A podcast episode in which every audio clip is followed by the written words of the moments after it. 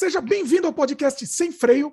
Eu sou o Dimitri Cosma e hoje trouxe para a gente conversar o Luciano Bortoluzzi. Tudo bom, Luciano? Poxa, tudo bem. Estou muito feliz de estar aqui com você. tava esperando, tava esperando. É, a gente está faz tempo, né, tentando essa conversa aqui, finalmente. É, é. Quem não conhece, o Luciano ele é ator e produtor cultural e entre outros trabalhos, a gente pode destacar, por exemplo, a série da Netflix, a Sintonia, que ele faz o papel do pastor Leopoldo, né? E os longa-metragens, por exemplo, vários longa-metragens do Luciano já trabalhou, por exemplo, Mãe, Só a Uma, da Ana Mulaerte, também trabalhou no nosso longa-metragem Desamantes, né? Que assim, ele fez o papel do, do obsessivo Oswaldo, a gente vai falar bastante também como é que foi essa, esses bastidores aí, que tem muita história boa para contar, né? E está lançando também um mais novo filme aí, Mares do Desterro, que acaba de estrear, inclusive, na Mostra Internacional de Cinema de São Paulo, né, Luciano? Uhum. Estreou, estreou dia 29, 29 agora de outubro. Muito bom. E foi muito bacana, muito bacana mesmo. A gente está tá muito feliz com, com o resultado, né? Mostrar o filme pela primeira vez, né? E no Brasil, e foi, foi, foi muito interessante. Uh, tivemos sessões presenciais, né? Para sentir essa coisa da sala, né? Fazia tempo que não não sentia a, a, a temperatura da sala de cinema, né? De você poder assistir o teu filme junto com várias pessoas, né? Uh, claro, teve a, toda a segurança, mas a gente estava com, com metade da sala no, no Itaú também, né? No, no, no, que é um espaço ótimo para para cinema, que está lá resistindo bravamente com toda essa loucura, né? E foi foi interessantíssimo, foi muito bom poder sentir o filme com o público, né? É, além de, de produzir, de, de, lançar o filme com o público, também você passou por um outro processo, depois a gente vai conversar um pouco, que é produzir durante a pandemia também, né? Que é um, um outro processo diferente também, né? Interessante para a gente conversar. Com, completamente diferente. E, e, o Mares eu sou produtor associado também, né? Olha então aí. a gente é, então a gente trabalhou trabalhou anos nesse filme, né? Lógico. E é. filmamos em 2019 né? A gente teve cinco semanas lá em Florianópolis, né? na Praia da Solidão. Então teve todo um trabalho de, de, de construção. A diretora mora lá, então ela ficou um ano acompanhando as marés para pensar exatamente onde construir a casa, porque é uma história de uma família de pescadores, né? Então, onde construir a casa, né? Uh, e tinha mais de 75 pontos de fixação na areia, foi construído na beira da, do mar. Né? Teve um dia que a água ela tinha quatro degraus, era uma palafita, né? Tinha quatro degraus até a areia, né? E, e a, o mar começou a bater, começou a entrar água dentro da casa, para você ter Olha. noção. Assim. Olha só. E, é, então, e o mar é um grande personagem desse filme, né? Hum. Porque o tempo todo, para você fazer o som direto na beira da praia, o mar está o tempo todo quebrando, né? E outra é uma coisa muito né? Pro, pro é, outra direto coisa, nesse caso. Exatamente. Outra coisa muito interessante é, é, desse filme é que só tem cinco luas por ano, lua cheia, que nascem do mar. E a gente tinha uma, uma cena que a, a lua nascia do mar, né? Então, Olha, aí teve que esperar o dia certo. Esperar, já estava no já tava no plano de filmagem, né? Mas esperar que não tivesse nublado. Tem esse não, não vê nada. Se e tivesse dublado, ia ter que partir para computação gráfica, né? No fim das contas, exatamente, exatamente. E deu certo. E também eu tinha um cavalo, né? Na, na, uhum. O cavalo era um personagem forte também, que estava em várias cenas, né? O cavalo era meu, eu, eu procurei esse cavalo antes de, de, de, começar as filmagens. Aí, claro, pensei, bom, eu vou procurar onde está mais perto, né, da Praia da Solidão. E achei, o primeiro cavalo que eu achei foi o Tom, que é esse cavalo branco que está no filme. E, e aí negociamos lá para trabalhar, trabalhar com o Tom. E aí todo santo dia eu levava cenoura para ele, maçã, e conversava, conversava, conversava. O cavalo ficou muito meu amigo. Tem uma cena incrível do filme com o cavalo que é sensacional. Bom, muito falando bom. um pouco do Mares, né? É, a gente vai falar mais, inclusive, do, do, do Mares do Desterro também. Vai, vai, vamos tentar fazer uma, uma sequência mais ou menos cronológica. O nosso papo aqui Não, nosso papo aqui funciona solto mesmo, né? Assim, se a gente lembrar no meio, volta, não tem problema. Mas vamos falar bastante dele também.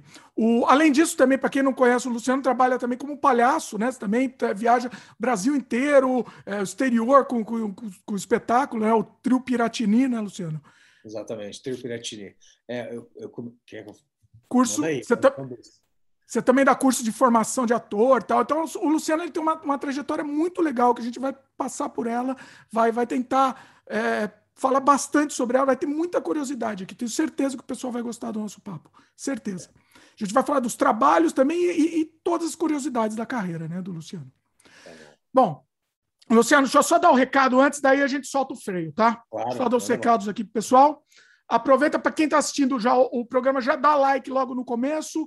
Se ainda não for inscrito, se inscreve, ativa o sininho de notificação, aquele papo todo, né? Para o algoritmo do YouTube saber da, que você gosta do conteúdo que a gente faz, né?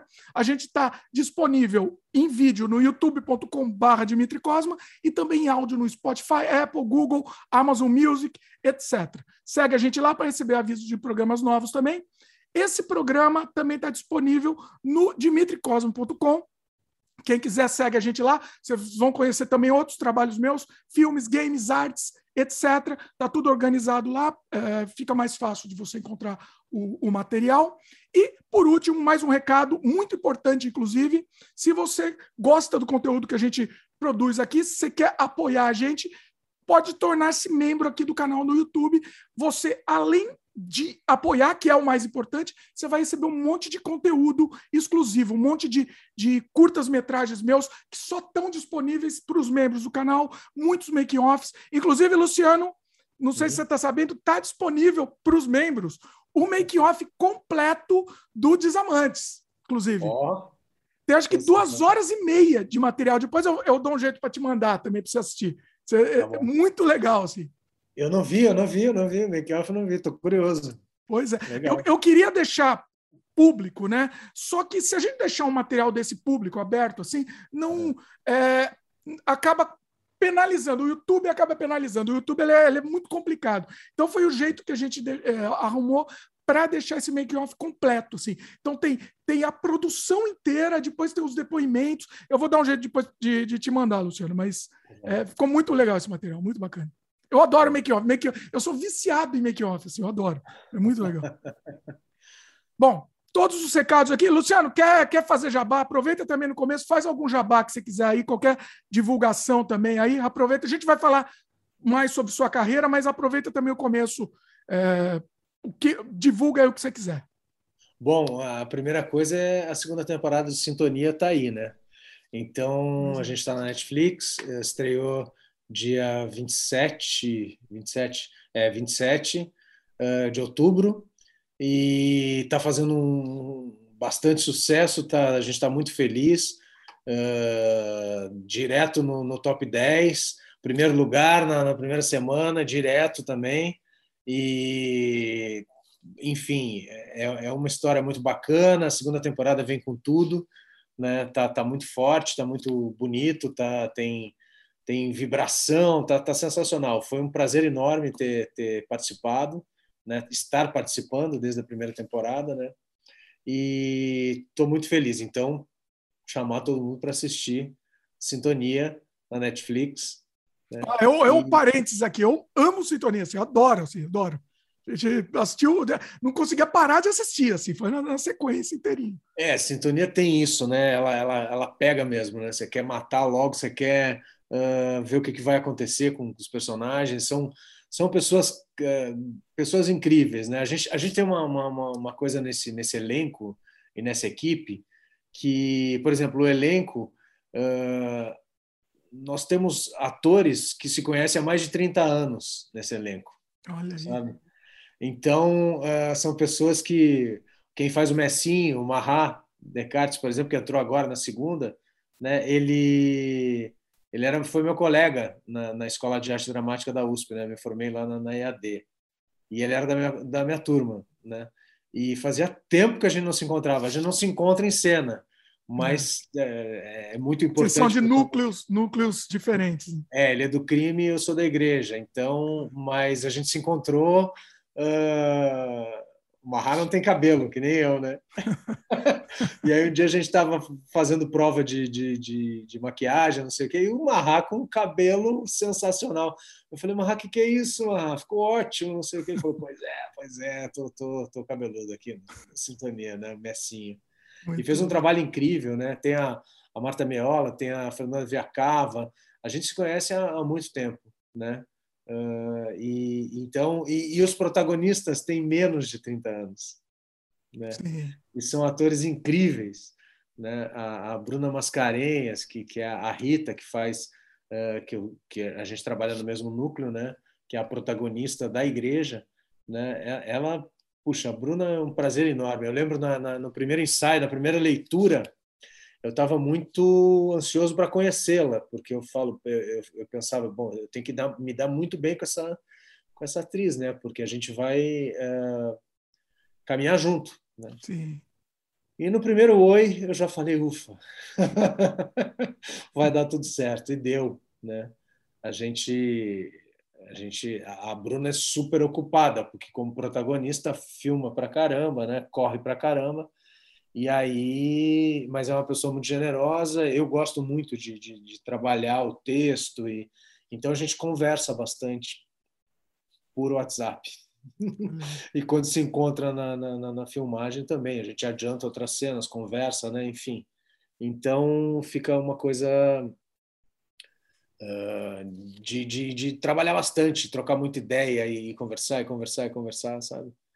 E tá, tá, tá muito bacana. Então, quero convidar todo mundo para assistir Sintonia, né? Assistam, vale a pena mesmo. Inclusive, eu tenho, tenho várias perguntas aqui sobre Sintonia, vou claro. esperar chegar no, chegar no momento certo aqui.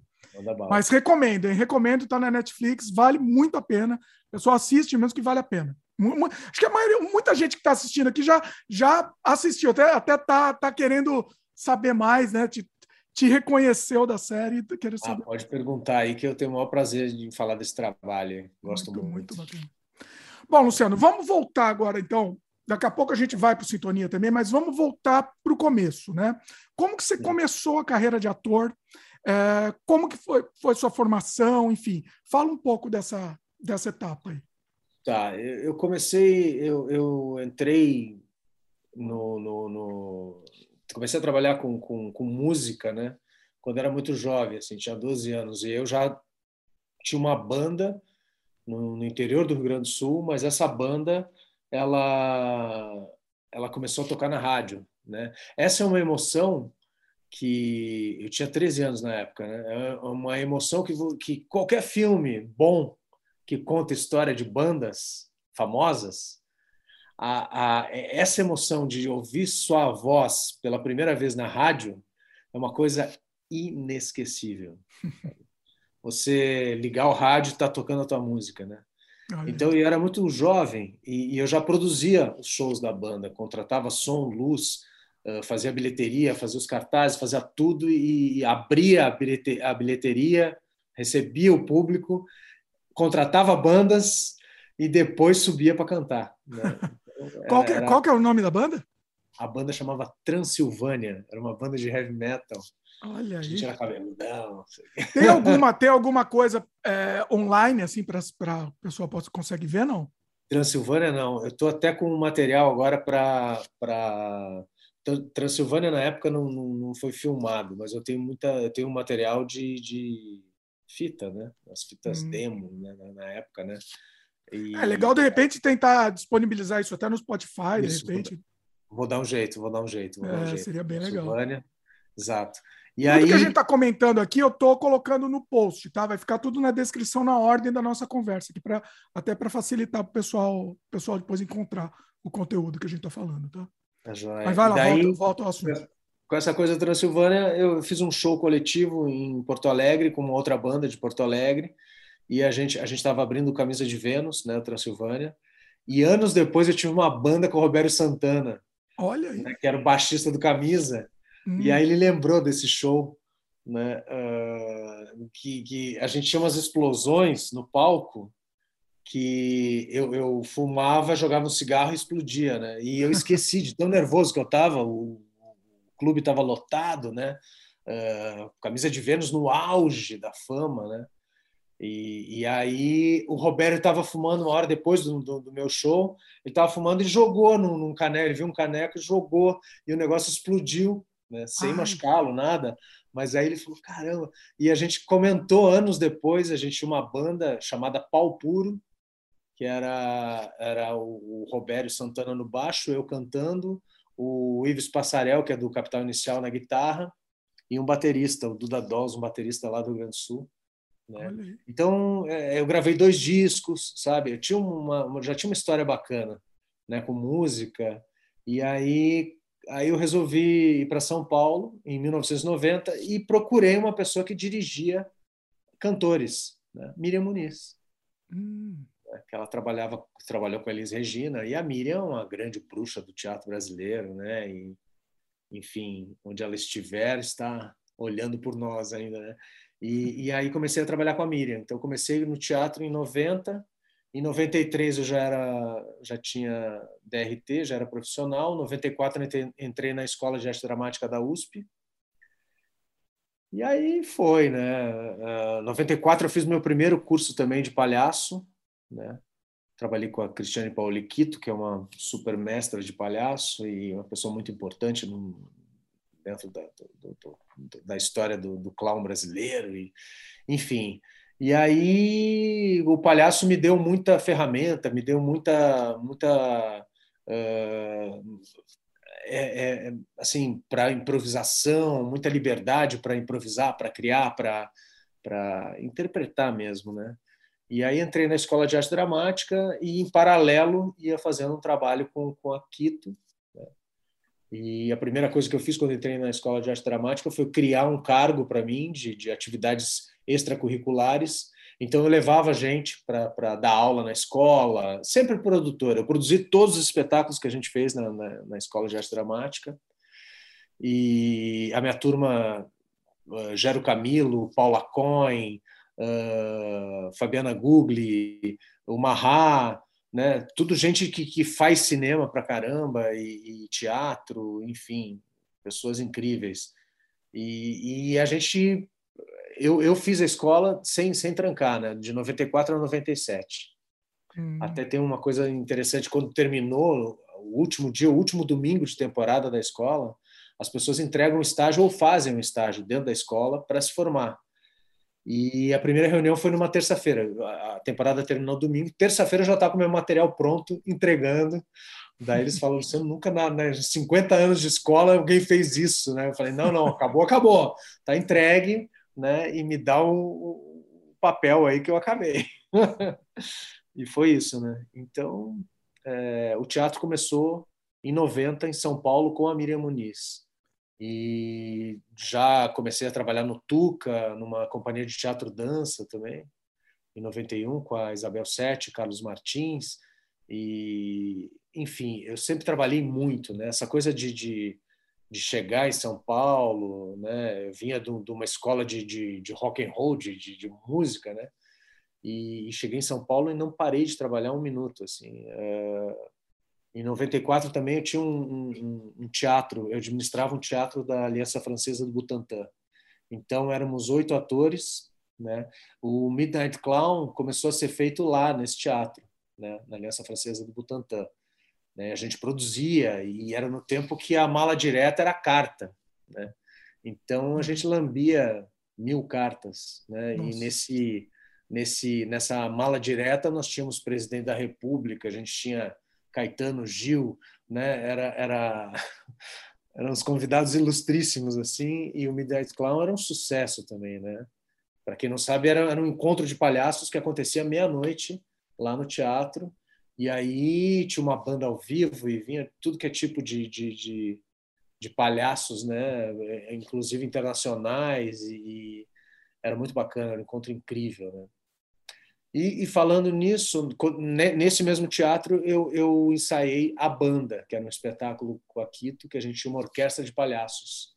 Né? E eu tratava a banda, como eu era produtor, eu tratava a banda como se fosse uma banda de sucesso. Então a gente gravou CD, a gente fez programa na MTV, a gente fez o Serginho Groisman lá no tempo da Bandeirantes. Oh, né? programa legal, não me lembro, nem me lembro o nome do programa. E, e uhum. então a gente fazia um monte de coisa, sabe? E fazia e o, e o melhor, a gente eu falava, eu brincava que a gente tocava mais do que a Ivete Sangalo, né? Porque a gente tinha 30 shows por mês, fora a peça. Olha. Então a gente trabalhava que nem louco e eram tem, 12... tem alguma coisa online de, de, dessa época, você sabe? Rapaz, eu tenho, eu tenho, Dimitri, eu tenho é, aqui na minha casa, eu tenho um acervo de mais de 300 peças filmadas e shows. Olha. Né, é, dessa época, dos anos 90, ali, eu tenho, eu tenho tudo filmado. Mas não está online ainda. Nada online, nada tem que, tem que ir. Nada, nada, nada. Então vou ficar te devendo, mas um dia, daqui um tempo, a gente faz de novo um programa aí e eu boto todos os links. Faz um, faz, é, faz um canal seu, coloca online, né? nem que seja para deixar disponível. Isso é bacana. Isso é, é porque é histórico, nisso. né? Eu tenho, tenho muito show, muita peça e, e, e justamente uh, a época que a gente estava se formando, né? Então eu filmava, eu era doido da, da câmera, estava sempre com a câmera na mão e filmando tudo, uh, ou, ou, gente que trabalhava comigo filmando, né? Quando eu estava no palco, mas quando eu não estava no palco, eu estava na câmera. Rende então, até um documentário, né? Renderia. Seria interessante. Opa, opa é. porque uh, ali nessa época nasceu, nasceram atores incríveis, sabe? De, de... Gustavo uhum. Machado era na nossa turma também né? O Gustavo ficou pouquíssimo, ele ele teve uma greve na EAD e aí ele aproveitou e já saiu, ele não ficou, sei lá, ficou pouquíssimo. Mas um grande amigo, um grande parceiro, todo mundo. Eh, eu trabalhei com ele agora no filme, né? Que ele era meu filho. O diretor brigou muito comigo porque eu sou metido, né? Eu não, eu não, eu, eu, eu, consigo ler o roteiro, aí eu falo, não, eu quero fazer esse personagem. Daí o, o diretor falou, mas como, cara? Que você vai ser pai do Gustavo, vocês têm a mesma, a mesma quase a mesma idade, sou mais velho que ele. Daí eu falei, não, mas eu fotografo uh, mais velho, porque eu estava com uma barba grande para fazer o Mares do Desterro, né? Um cabelo grande, cabelo branco, né? Aí não, eu fotografo mais velho com essa barba, eu fico mais velho. Então, no cinema tem isso, né? Ou você, você sempre está brigando, né? Com a idade. Ou você é muito novo ou você é muito velho, sei lá. Esse é o problema, é, exatamente. Geralmente querem mais novo, mas nesse caso precisa. É, geralmente querem mais novo, mas nesse caso eu precisava ser mais velho. E aí eu briguei tanto que o cara falou: tá, vamos fazer um teste, Luciano. E aí eu fiz o teste e peguei. Olha aí. Foi muito é, legal. Falando assim, vamos falar um pouco do, do, processo criativo seu. Como que você faz a, a, preparação? Eu, eu sei um pouco, depois que a gente chegar nos desamantes, uhum. até a gente vai comentar também um pouco sobre isso, mas vamos falar antes, né? Nessa, nessa pré, nessa época aí, entendeu? Como, como, é, como, como que é, costuma ser seu processo criativo? É, bom, uh, o, no cinema, é, por exemplo, Sintonia, a gente recebe o roteiro dois meses antes, né? E eu recebo o roteiro, no dia que eu recebo o roteiro, eu já começo a trabalhar. Né? Eu gosto muito de trabalhar. Né? O texto e, e, Então, eu pego o roteiro, eu, eu começo já no mesmo dia a, a, a trabalhar o texto, né? entender o texto.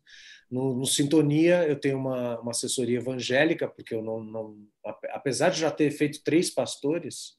Ah, é? Né? Olha aí! É, é, o meu hum. primeiro pastor foi em 2018 no Insustentáveis, uma série que foi filmada uh, em Chapada dos Guimarães, né? E eu, eu, eu moro, moro tô, tô, indo embora agora, mas eu morei em Chapada de 2017 a 2021, né? Tô indo embora agora. E, e aí chegaram para filmar aqui e eu metido fui lá falar com o diretor e falar rapaz como é que tu vai vir filmar aqui na minha cidade e, e eu não tô nesse elenco, né? Aí ele me chamou para um jantar com a equipe lá, não sei o quê, conversei, conversei, conversei, e não tinha papel, que já estava fechado, elenco, tudo, mas aí tinha um pequeno papel que era um pastor. Uhum. E aí eu peguei esse pequeno papel e fui transformando né, as falas e, e fazendo sugestões, e, e, e, aí virou o pastor Romeu, né, o nome do pastor, virou um pastor bacana, assim, deu, deu, deu, deu jogo né? Deu um jogo legal assim. E aí para fazer o Pastor Romeu eu fui em várias igrejas, sabe? Uh, aqui na, na, na, cidade e em outras igrejas, em outros lugares, né? E muitos vídeos, né? Então, uh, eu fui pegando detalhes e, e, então eu acho que o meu trabalho passa muito por isso, né? Observação e, e, pesquisa, né? Que é uma parte muito boa. E o texto, né? O texto, quando bem escrito, ele te dá todas as pistas e todas as uh, o que você precisa, as respostas estão ali, né? E uhum. intuição, claro, bastante.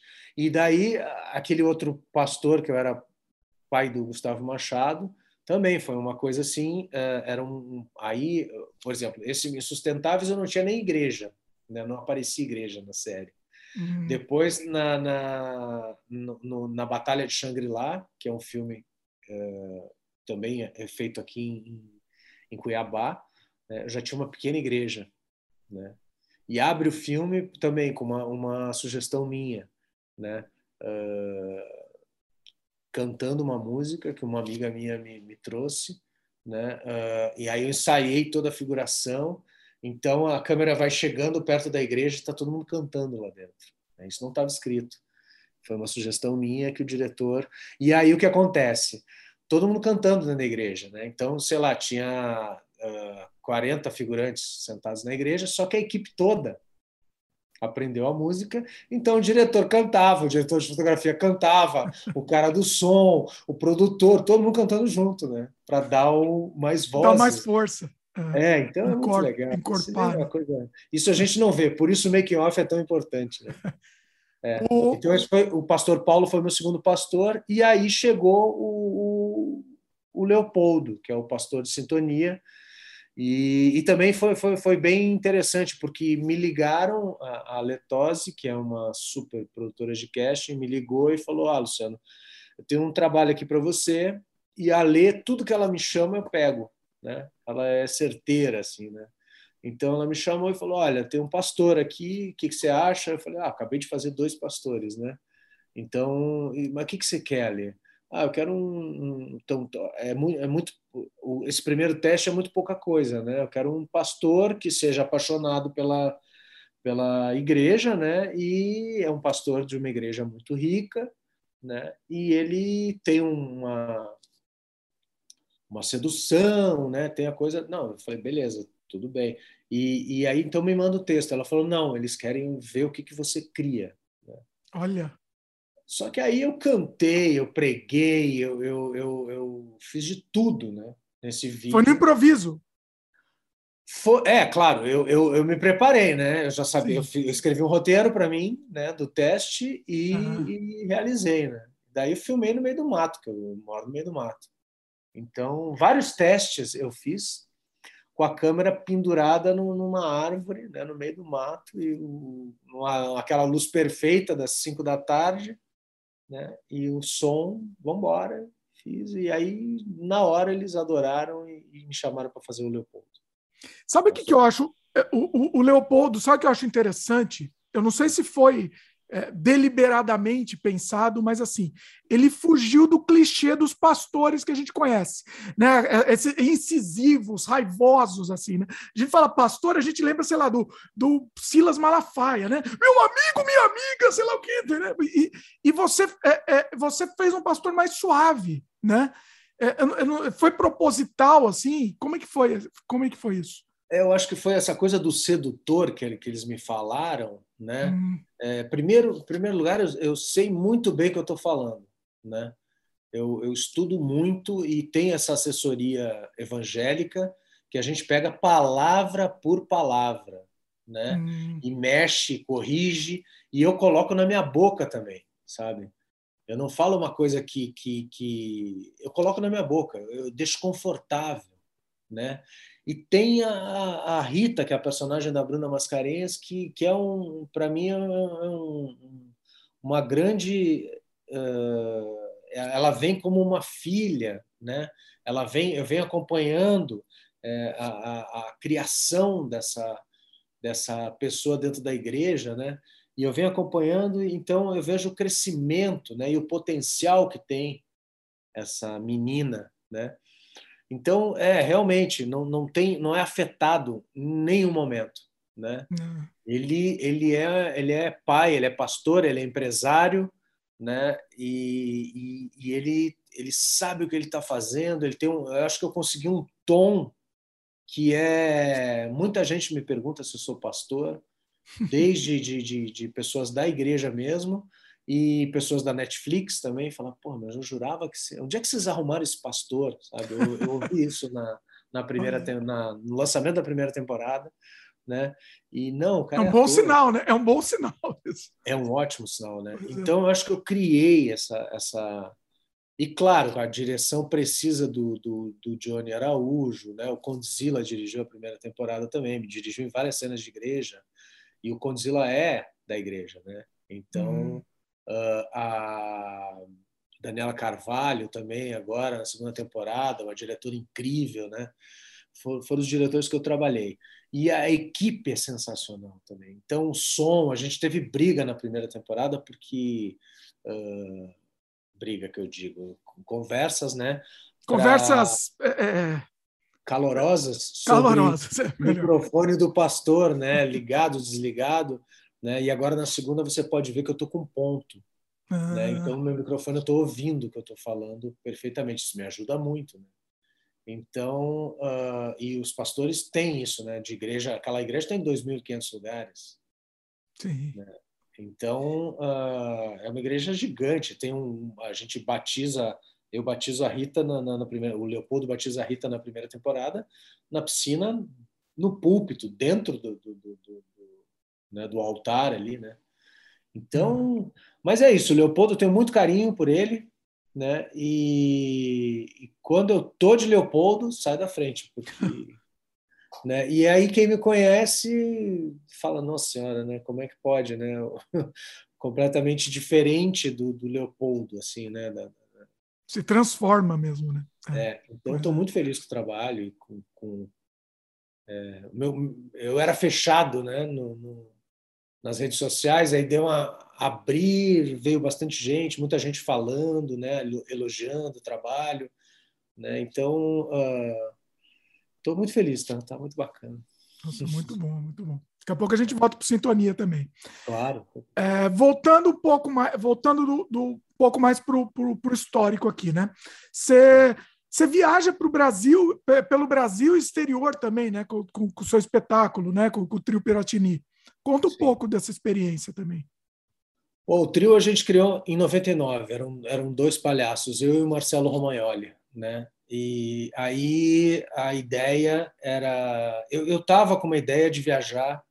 Uh, Estou falando nome de marca para caramba, mas tudo bem, né? Não, eu, tranquilo. Tá. Então, a Harley Davidson tava, em 99 estava com uma história de montar uma fábrica de, de motos em Manaus, né? Daí eu falei, ah, vou viajar o Brasil inteiro de moto, de Harley, né? Um palhaço que viaja de, de moto. Né? Aí, uh, num ensaio aberto da Quito, dessa mestra de palhaço, aí, de clown, eu encontrei o Marcelo Romagnoli, que é um cara que eu, que eu adoro, um cara também que eu conheci na, na escola de arte dramática, ele fazia a ECA na época, direção, e logo que eu entrei eu já eh, produzi e atuei num, num espetáculo dele, né? No Eu Sou Vida, Não Sou Morte, Hoje Sou Um, Amanhã Outro, que eram peças do Corpo Santo, um trabalho fantástico, lindo. E aí eu encontrei o Marcelo e falei, ah, tô, tô com um trabalho, eu vou viajar ao Brasil de, de, de, de moto. Ele falou, pô, tô louco para viajar também. Eu falei, então vamos, duas motos, não sei o quê. Ele falou, não sei andar de, não sei dirigir. Aí eu falei, não, então vamos de carro, duas bicicletas. Eu tinha acabado de fazer um comercial para uma marca de bicicleta, né? E aí tinha acabado de fazer um comercial, daí eu falei, ah, vou pedir pro, pro... liguei para o vice-presidente, ele me deu duas bicicletas. Ele falou, que cor, né? Aí eu falei, ah, quero uma prata e uma verde, não sei o quê. Daí a gente montou na nossa cabeça esse espetáculo, já deu nome, né? Ah, vai ser o Trio Piratini. Aí eu vi com uma história da música, né? Do, do, ah, então vai ser Esperando Lima o nome do espetáculo, né? Uh, Esperando Lima é um, é um, o Lima é a grande estrela da companhia que nunca chega. Então os palhaços chegam de bicicleta e montam o cenário para a chegada do Lima tá tudo pronto, ele manda uma mensagem falando que, que atrasou, que não vai poder, e aí a gente já fez todo o espetáculo, né, que é justamente montar né, a, a, as coisas para o Lima chegar. E aí a gente começou a, a, Ele falou: ah, vende uma apresentação a gente começa. Aí eu fui no. O Sesc Pompeia me chamou, porque eu era produtor da banda. Me chamaram, eu levei a banda para oferecer, e os caras falaram: não, nós estamos trabalhando só com duplas. Daí eu falei, ah, tem o trio Piratini. Né? Aí ele falou, é, então daqui a duas semanas. Eu falei, não, a gente está com a agenda cheia. Imagina, não tinha espetáculo, não tinha nada, nada, nada, nada. Né? Aí uh, tinha só ideia, né? Aí eu marquei para 45 dias a, a estreia, 21 de novembro de 99. E aí a gente começou a produzir, ensaiar, e eu falei, vamos viajar, vamos viajar, vamos para Noronha. Ah, ah, ah, vamos para Noronha fazer uma apresentação em Noronha. Olha. Virou uma piada, né? a gente deu risada, e eu vendi Noronha e comecei a vender 32 cidades até Noronha. E Olha. na volta já, já tinha o Sesc Pinheiros para fazer. Então vendi uh, Pernambuco, foi Salgueiro, Cabrobó, Arco Verde, Serra Talhada, uh, Triunfo, sabe, uh, Garanhuns. A gente fez Caruaru, a gente fez uma super viagem com várias cidades. Fizemos apresentação em Noronha, na frente do Projeto Tamar. Fizemos três oficinas em Noronha. Né? Então começou o Trio Piratini em 99 com essa primeira viagem. Né? Na, na volta eu falei vamos fazer o festival de Curitiba, daí a gente já foi para Curitiba no Fringe, aí já corremos uns festivais pelo Brasil, ganhamos uh, nove prêmios. E aí o Marcelo falou muito bem, muito bom, mas você é completamente maluco, sabe? Porque tinha, tinha, tinha vezes que a gente chegava na cidade de manhã divulgava à tarde, apresentava à noite, no outro dia estava na estrada, chegava de manhã, a, a, divulgava à tarde, apresentava à noite. Nossa. Aí ele falou, Luciano, preciso descansar um pouco. Né? Aí eu falei, ah, eu vou continuar. Aí eu falei, vou, vou, vou pôr a POC. Sozinho, Só você? De carro, é. Sozinho? Sim, eu tenho uma Paraty que está estacionada aqui na frente, né? É uma hum. Paraty 91, né? E aí fui de Paraty para POC. Né? Aí não fiz frente, porque depois dessa viagem com o Marcelo, eu nunca mais fiz frente. Hum. Porque, porque o que acontece? Quando você tem tudo marcado, você chega na. A gente tem, tem um chefe de uma tribo indígena vai ser coroado, um cacique lá vai, vai ter uma cerimônia. Eu não, a gente não podia, porque no outro dia a gente tinha que estar em outra cidade. Ah, é você disse fazer frente, explica para quem não, não entende Fazer, é, frente, fazer é... frente é quando você produz, você marca, né? Uh, você faz a frente. Ah, então eu tenho 32 cidades, eu tenho 32 datas com 32, né? 32 hotéis com alimentação, com, com cachê, com, com visto, uh, revisão do carro marcada, né? com, com as rádios e jornais e, e, e no, na época não tinha uh, programas de era só rádio, jornal e televisão, né? Uhum. Então, não tinha internet, assim, tão 99. Né? Uh, mal, eh, foi meu primeiro celular em 99, por exemplo. Né? o primeiro aparelho né, que a gente botou na placa, na porta do carro, o número do. É, 99 a internet estava engatinhando, não tinha vídeo, é, não tinha nada. Exatamente. Então a gente, uh, a gente, eu fazia frente. E depois disso eu falei, não vou mais fazer frente. Então fui para a POC eu chegava daí nos lugares, aí o que eu percebi, o, o que era mais inteligente de ser feito. Quando eu chegava no estado, eu habilitava um número do telefone do estado, da capital. Hum. Eu chegava primeiro na capital, fazia todos os programas de televisão, os maiores, né, os melhores, a, a Globo, no caso, né, dava preferência, e depois fazia uh, os jornais. Né? Nessa época, eh, você, um fotógrafo, ia lá e fazia uma foto exclusiva, né? do carro, do, do da, da, história que eu estou contando. E era, né? era uma história boa, né, para eles. Isso chamava a atenção deles, né?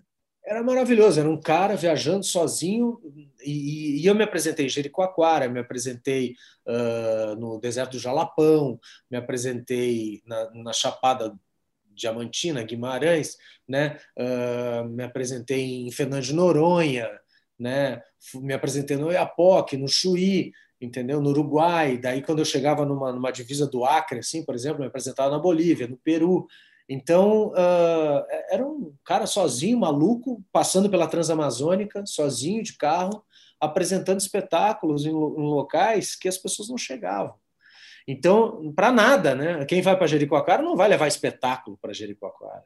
Pois é. é. é. tanto que eu estava puto no, no orelhão, né? Na época, não, eu tava, não sei porque eu estava no orelhão, já tinha celular, mas eu estava no orelhão, falando com São Paulo, falando, pô, não consigo um lugar para me apresentar, Jericoacoara é muito turística, não sei o quê. Aí uma criança ouviu e falou, ah, tio, vai lá na minha escola, fala com a, com a, com a diretora lá, porque vai ter um, um evento grande, né, com os pais, não sei o quê. O menino falou isso, eu fui lá, falei com a diretora, marcamos uma super apresentação, tinha 400 pessoas, né? Olha eu tenho uma das fotos mais felizes assim de, de apresentando nesse lugar. Praia do Coqueiro, no Piauí, no litoral do Piauí, que é pequenininho, né? Fiz uma apresentação que é, eu tenho um número que um, um, uma pessoa vira água. Eu pego uma pessoa da plateia e o palhaço faz ela virar água. E aí eu chamei um pescador, o seu João, e aí o seu João, uh, expliquei para ele, seu João, o senhor vai virar água agora, não sei o que. Ele falou, ah, só um minutinho, meu filho. Aí chamou o neto dele, tirou os documentos, entregou para o neto, tirou o dinheiro, entregou para o neto, a chave da casa, entregou para o neto, benzeu o neto, falou: Estou pronto para virar água. eu falei, rapaz, eu fiquei emocionado assim, olhando, né? Daí eu falei, então tá, seu João, vai virar água, não sei o quê. Então o Trio Piratini tem essas coisas, o Trio Piratini só me deu alegria, né? E, e aí eu viajei todos os estados brasileiros, eu fui duas vezes para o Iapoque, três vezes para o Chuí, uh, me apresentei em todos os estados do Brasil, me apresentei em todos os, todos os países da América do Sul, né? menos o Suriname, que não tinha estrada, mas eu cheguei em todos os países da América do Sul, me apresentei no Chuaia, me apresentei em Galápagos, Machu Picchu. Né? Então, tem histórias que é, nenhum ator ou, ou, companhia do mundo fez o que eu fiz, sabe? Então, a Paraty está aí ainda. Né? Olha aí. Tá de estimação, né? Assim. É, ela está rodando. Um carro que eu nunca vou vender e que eu tentei uma vez com a, com a Volkswagen. Uh, falei, meu, bota no museu do carro que vocês têm, super legal. Fiz uma matéria de, de, de seis páginas para a revista V, né? A revista deles. Aí ah, não, não, não, deu, não, deu, não deu certo, mas enfim. Daí ela está comigo e, e é um parte da família, né? O Trio Piratini me deu tanta coisa que foi isso. Eu conheci a mãe dos meus filhos numa turnê, né? Olha. Durante uma turnê, né? Eu estava terminando o Brasil. E aí a gente gostou muito um do outro, mas eu continuei viajando. Daí eu estava na Bahia e mandei um pedido de casamento para ela num, num, num, pedido de mecânico, sabe? De, de peças, né? Autopeças, não sei o quê, de eu guardava essas notas, não sei o quê, daí eu mandei o pedido de casamento, mandei pelo correio. Né? Ela recebeu e falou: aceito, pode vir. Aí eu voltei para buscá-la e a gente fez América do Sul juntos daí. Né? E depois de algum, algum tempo, uh, nasceram gêmeos. Olha aí. Então, e os gêmeos já estão com 15 anos. A gente não está mais casado, né? Mas os gêmeos estão com 15 anos. E nisso fui dono de circo, um milhão de histórias né, com o trio. Fui para Paris com o trio Piratini também, me apresentei no Parque La Villette, né, que foi um fantástico. Fui para a Alemanha, me apresentei num festival de teatro de rua internacional fantástico, em, na cidade de Colônia, lá em Col. E, rapaz, só tem história boa desse trio aí. Conta, conta mais alguma história, algumas histórias de estrada assim, que você quer registrar, assim, que vale a pena registrar. Que que você... Ah, eu, eu cheguei no. A primeira vez que eu cheguei no Iapoque, né? Uh, a estrada agora está um pouco melhor. Eu fui uma segunda vez, eu fui com meus filhos. Meus filhos tinham quatro anos e meio. Eu falei, ah, vamos para o Iapoque com o papai? Vamos. né? Aí eu, falei, então pega um brinquedinho lá e, e vamos embora, né? A gente, eu expliquei para eles, a gente vai morar dentro de um carro, vai viajar, vai dormir em hotel, tudo, não sei o quê, mas a gente vai viajar muito. Aí eles foram os dois lá, cada um pegou um bichinho pequenininho, e falou, estamos prontos, papai. E a gente saiu. Depois de meses, a gente chegou no Oiapoque, né? Mas eu estava contando a primeira vez que eu cheguei sozinho, né? Então a viagem tem são 600 quilômetros, que demora dois dias. Você chega à, à marca incrível de fazer 20 quilômetros numa hora. Nossa, olha. De tanto buraco tanta. Sabe? Então, é terrível. Aí quebrei um amortecedor, né? E tá, tá, até aí estava tudo bem. Quando eu cheguei, eu, eu andei, andei, andei, andei, andei. Cheguei, assim, faltava 5 quilômetros para uma cama. Eu rodei o dia inteiro, faltava 5 quilômetros. Peguei uma última balsa, tinha uma balsinha que passava, atravessava um rio, que estavam construindo a ponte consegui chegar cinco minutos antes da balsa, passei para outro lado. Quando eu passei para outro lado, eu vi a luz de Calçoene, que é uma cidadezinha, né? Uh, na, na... E aí eu falei, ah, agora eu vou dormir numa cama, né? Que delícia. Aí fui correndo, né? Tinha um caminhão parado, atravessado no meio da pista. Ai. Atolado. Não tinha Ei. como passar. Eu desci puto da vida. Eu falei, cara, como é que aconteceu isso? Não sei o quê. Desci falando, poxa, amigo, não sei o quê. Aí quando eu vi, tinha três crianças dentro do carro, do caminhão. Né? Ah. Aí eu falei, tá precisando de alguma coisa, amigo? Não sei o que, eu tenho fruta lá, vou buscar chocolate, não sei o que. Voltei, peguei fruta, chocolate, dei para as crianças, voltei para o carro e dormi no carro. a vida, fazer o quê? Fazer o quê, né? No outro dia, a, a, o sol apareceu, eu olhei a pista, eu falei, ah, dá para passar pelo lado, fui tentar passar, bati o carro num barranco, arranquei um pedaço do paralama. Ai. Aí eu falei, puta que pariu, piorou, né? Aí uhum. esperei, patrolaram, tiraram o caminhão, daí eu passei, mas daí eu já tinha arrebentado um pedaço do carro, né? Nossa. Bom, o carro tu não conseguia, na, na porta do carro, dos dois lados, está escrito Trio Piratini e o número de telefone, tu não conseguia ler nada, de tanto ah. barro, né? Aí eu cheguei no Iapoc, dirigi o dia inteiro de novo, cheguei no, no Iapoc e parei debaixo da placa, né? Bem-vindo ao Iapoc. No, no, na época não tinha só aquelas saboneteira, aqueles, aquelas máquinas fotográficas. Bom, eu tinha uma máquina simples, né? Era uma minota, mas era simples, não era uhum. profissional. Hum. Aí eu botei no barranco para tirar um, uma selfie, né? Apertei no botãozinho e fiz a pose. Tirei a foto, né? Com a placa, né? O carro todo batido, não sei o quê, blá, blá, a placa, né? E beleza, todo cheio de barro, até a alma cheia de barro. Quando eu acabei a foto, parou um Fiatzinho do lado e os caras falaram: é, tá chegando da onde, amigo? Eu falei, ah, vim de longe. Né? Aí eles falaram: ah, então vamos lá na prefeitura que a gente vai te apresentar para o prefeito. Cheguei lá, em 10 minutos de conversa, consegui hotel, alimentação, gasolina, três apresentações, sabe? Já me mandaram para Clevelândia do Norte, que é para lá do Oiapoque, que é uma vila militar né? Eu já fiz amizade com o pessoal, me apresentei nessa vila militar. Anos depois, eu fiquei hospedado nessa vila militar com os meus filhos. Né? Olha! Uh, falei com o capitão, mostrei a foto. Ó, oh, capitão, há 10 anos atrás eu passei aqui e me apresentei, agora estou voltando com a família. Ele falou: ah, fica no nosso hotel aí, não tem problema. Enfim. O legal são as, as portas, né, que isso abre. Isso sempre abre portas, né? Porque o pessoal não tem novidade. Chega uma novidade assim, o pessoal vai abraçar mesmo. Né? É, e, e, aí eu aprendi né, com, com, com, a prática que, que o bom era fazer a capital. Quando você faz a capital e aparece na televisão, quando a Paraty chega, quando o carro chega, as crianças já saem correndo atrás. O palhaço veio, o palhaço veio, sabe? Eles ah, já conhecem o carro. Já é conhecido. Olha. E tem um palhaço dentro, né? E, e, e os jornais também, né? A, a divulgação. Eu tenho muita curiosidade de fazer essa viagem hoje, refazer porque o mundo é outro, né? O digital, toda essa história, não sei o quê. Mas o interior do interior do interior, eu me apresentei para tribos indígenas, me apresentei em, em uh, encontros de, de, de, tribos, né? Comissão Pro Índio do Acre, né? 32 chefes, os Olha. 32 vieram me cumprimentar e, e falaram que que queriam me levar para a tribo, para fazer a apresentação lá para as crianças e para todo, todo mundo, né? Então, eu tenho um respeito e uma, uma, por exemplo, quando, quando eu falei para o meu pai e para minha mãe, eu falei, olha, eu vou levar as crianças para fazer São Paulo, Chuí, Oiapoque e Chuí. Nós vamos demorar um ano e meio, mais ou menos. Aí meus velhos olharam e falaram, pelo amor de Deus, as crianças... Tá maluco?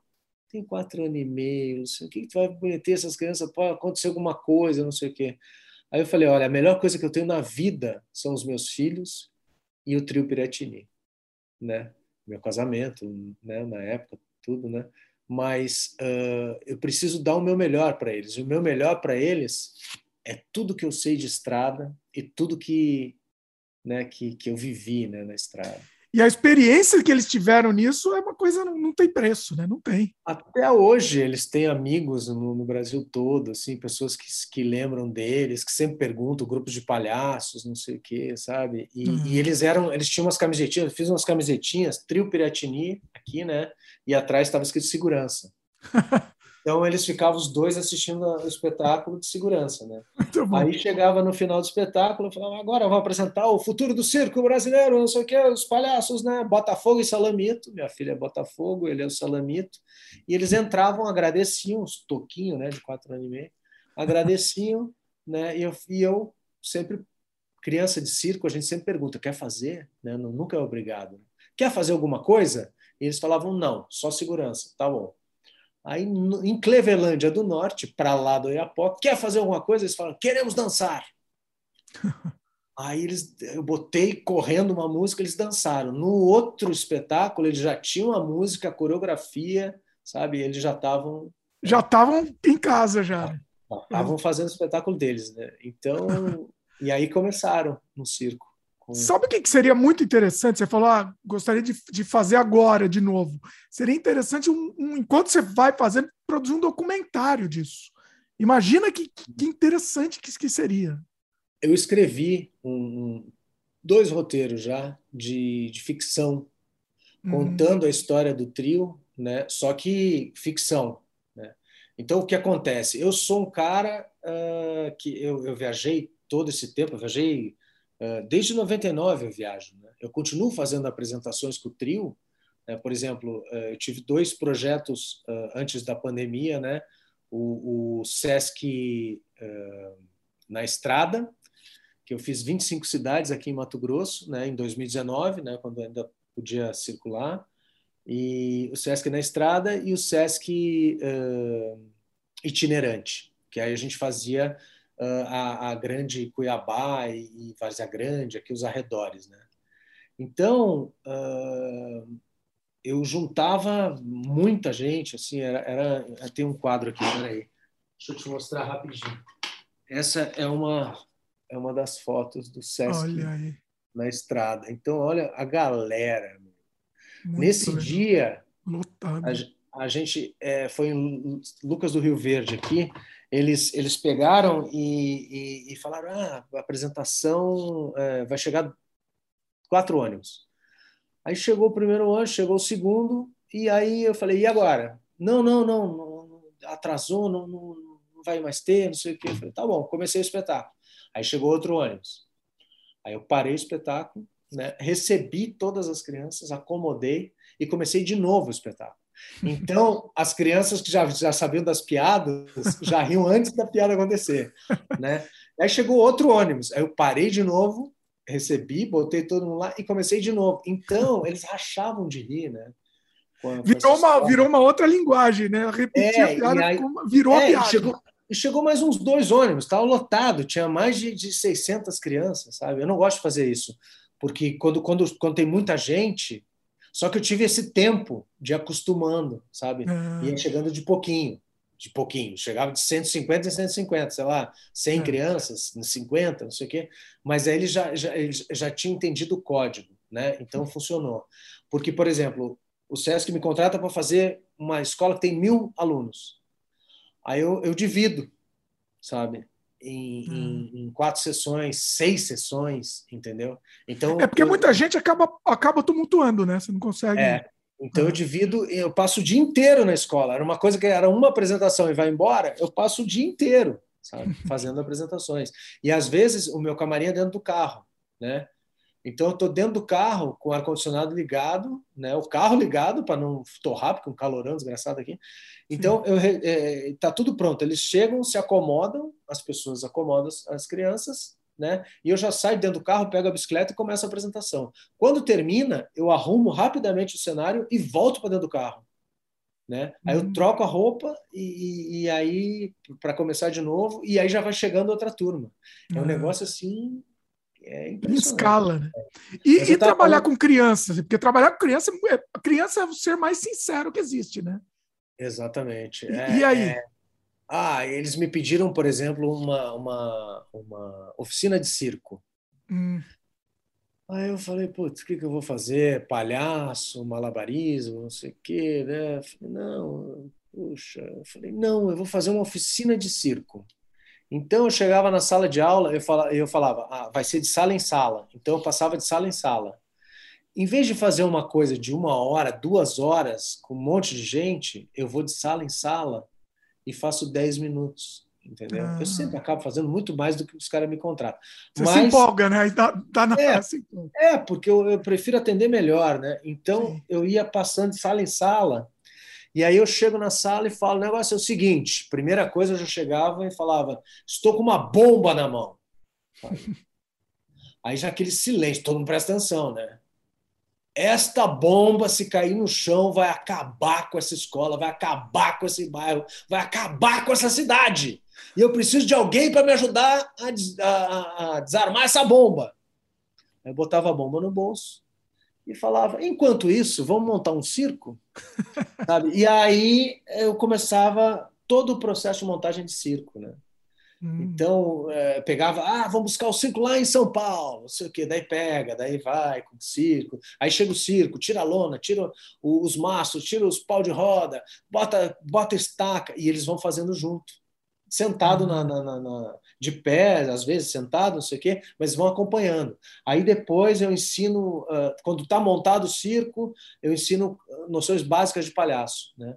Aí, aí vai dois lá, fazem a, a, a porta do, do, do, do, picadeiro, né? não sei o quê, blá, blá, blá. e aí entre os dois palhaços, os primeiros palhaços. Depois eu, eu ensino todo mundo, vai sai todo mundo pela escola, passeando pela escola e olhando o mundo com o olhar do palhaço. Né? Então isso tudo dura 10 minutos, mas aí volta e agora bomba, né? aí eu fico jogando a, a bolinha de areia para eles, né? até que cai no chão e não acontece nada. Eu falei desarmar a bomba. Muito obrigado e viva o circo brasileiro e não sei o que. Daí eu vou para outra sala. Então umas coisas assim é isso que é o legal, né? Que eu acho. Isso é o trio Piratini, sabe? É, é o lúdico, mexer com a imaginação, né? E isso eu trabalhei muito com, com agora fiz o Serenatas da Alegria na pandemia, que era um, um também era o trio Piratini, né? Uh, a coisa do carro, eu chegava no, com o carro na porta da pessoa, né? Que já estava combinado. Aí a pessoa no quintal com toda segurança, né? Longe, né? Aí eu chegava parar na porta e falei: "Ah, seu Dimitri, eu trouxe a sua encomenda"? Aí eu falei, vou começar a descer aqui, né? O senhor pediu, não sei o quê.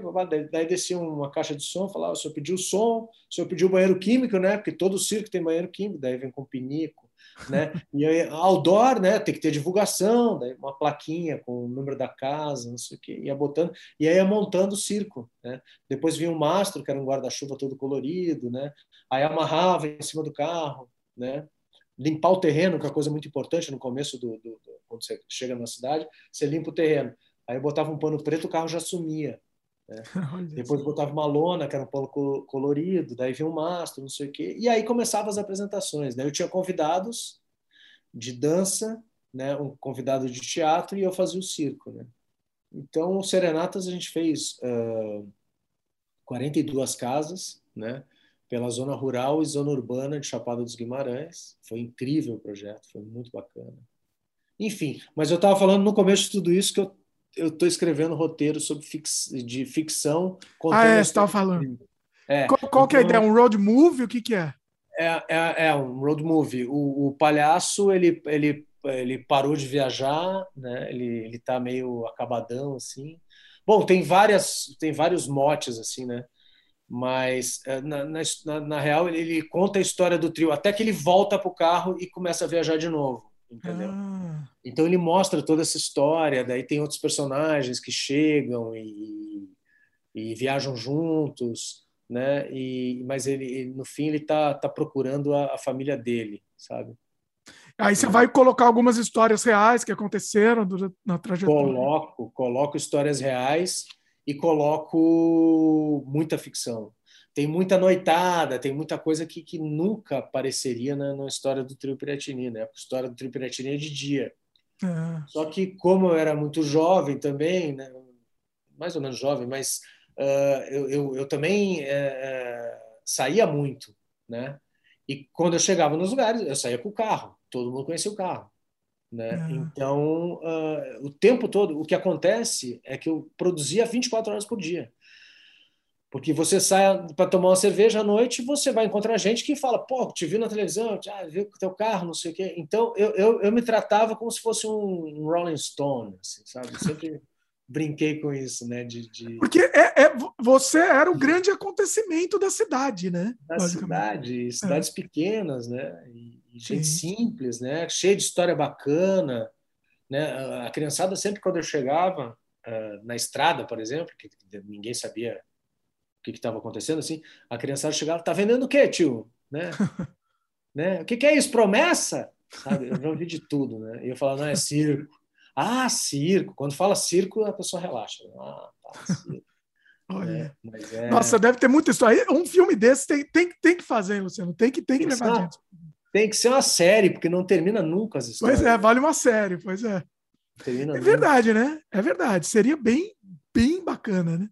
É, De repente, tô, agora tô... que tem algumas portas, portas abertas aí, pode ser um caminho, né? Exatamente. Aí eu faço um, um personagem mais velho, não sei o quê, mas quem conta a história são os jovens, né? Dá para contar essa história de várias formas diferentes e é É, duas gerações, né? Dá para fazer Exato, exatamente, exatamente. Né?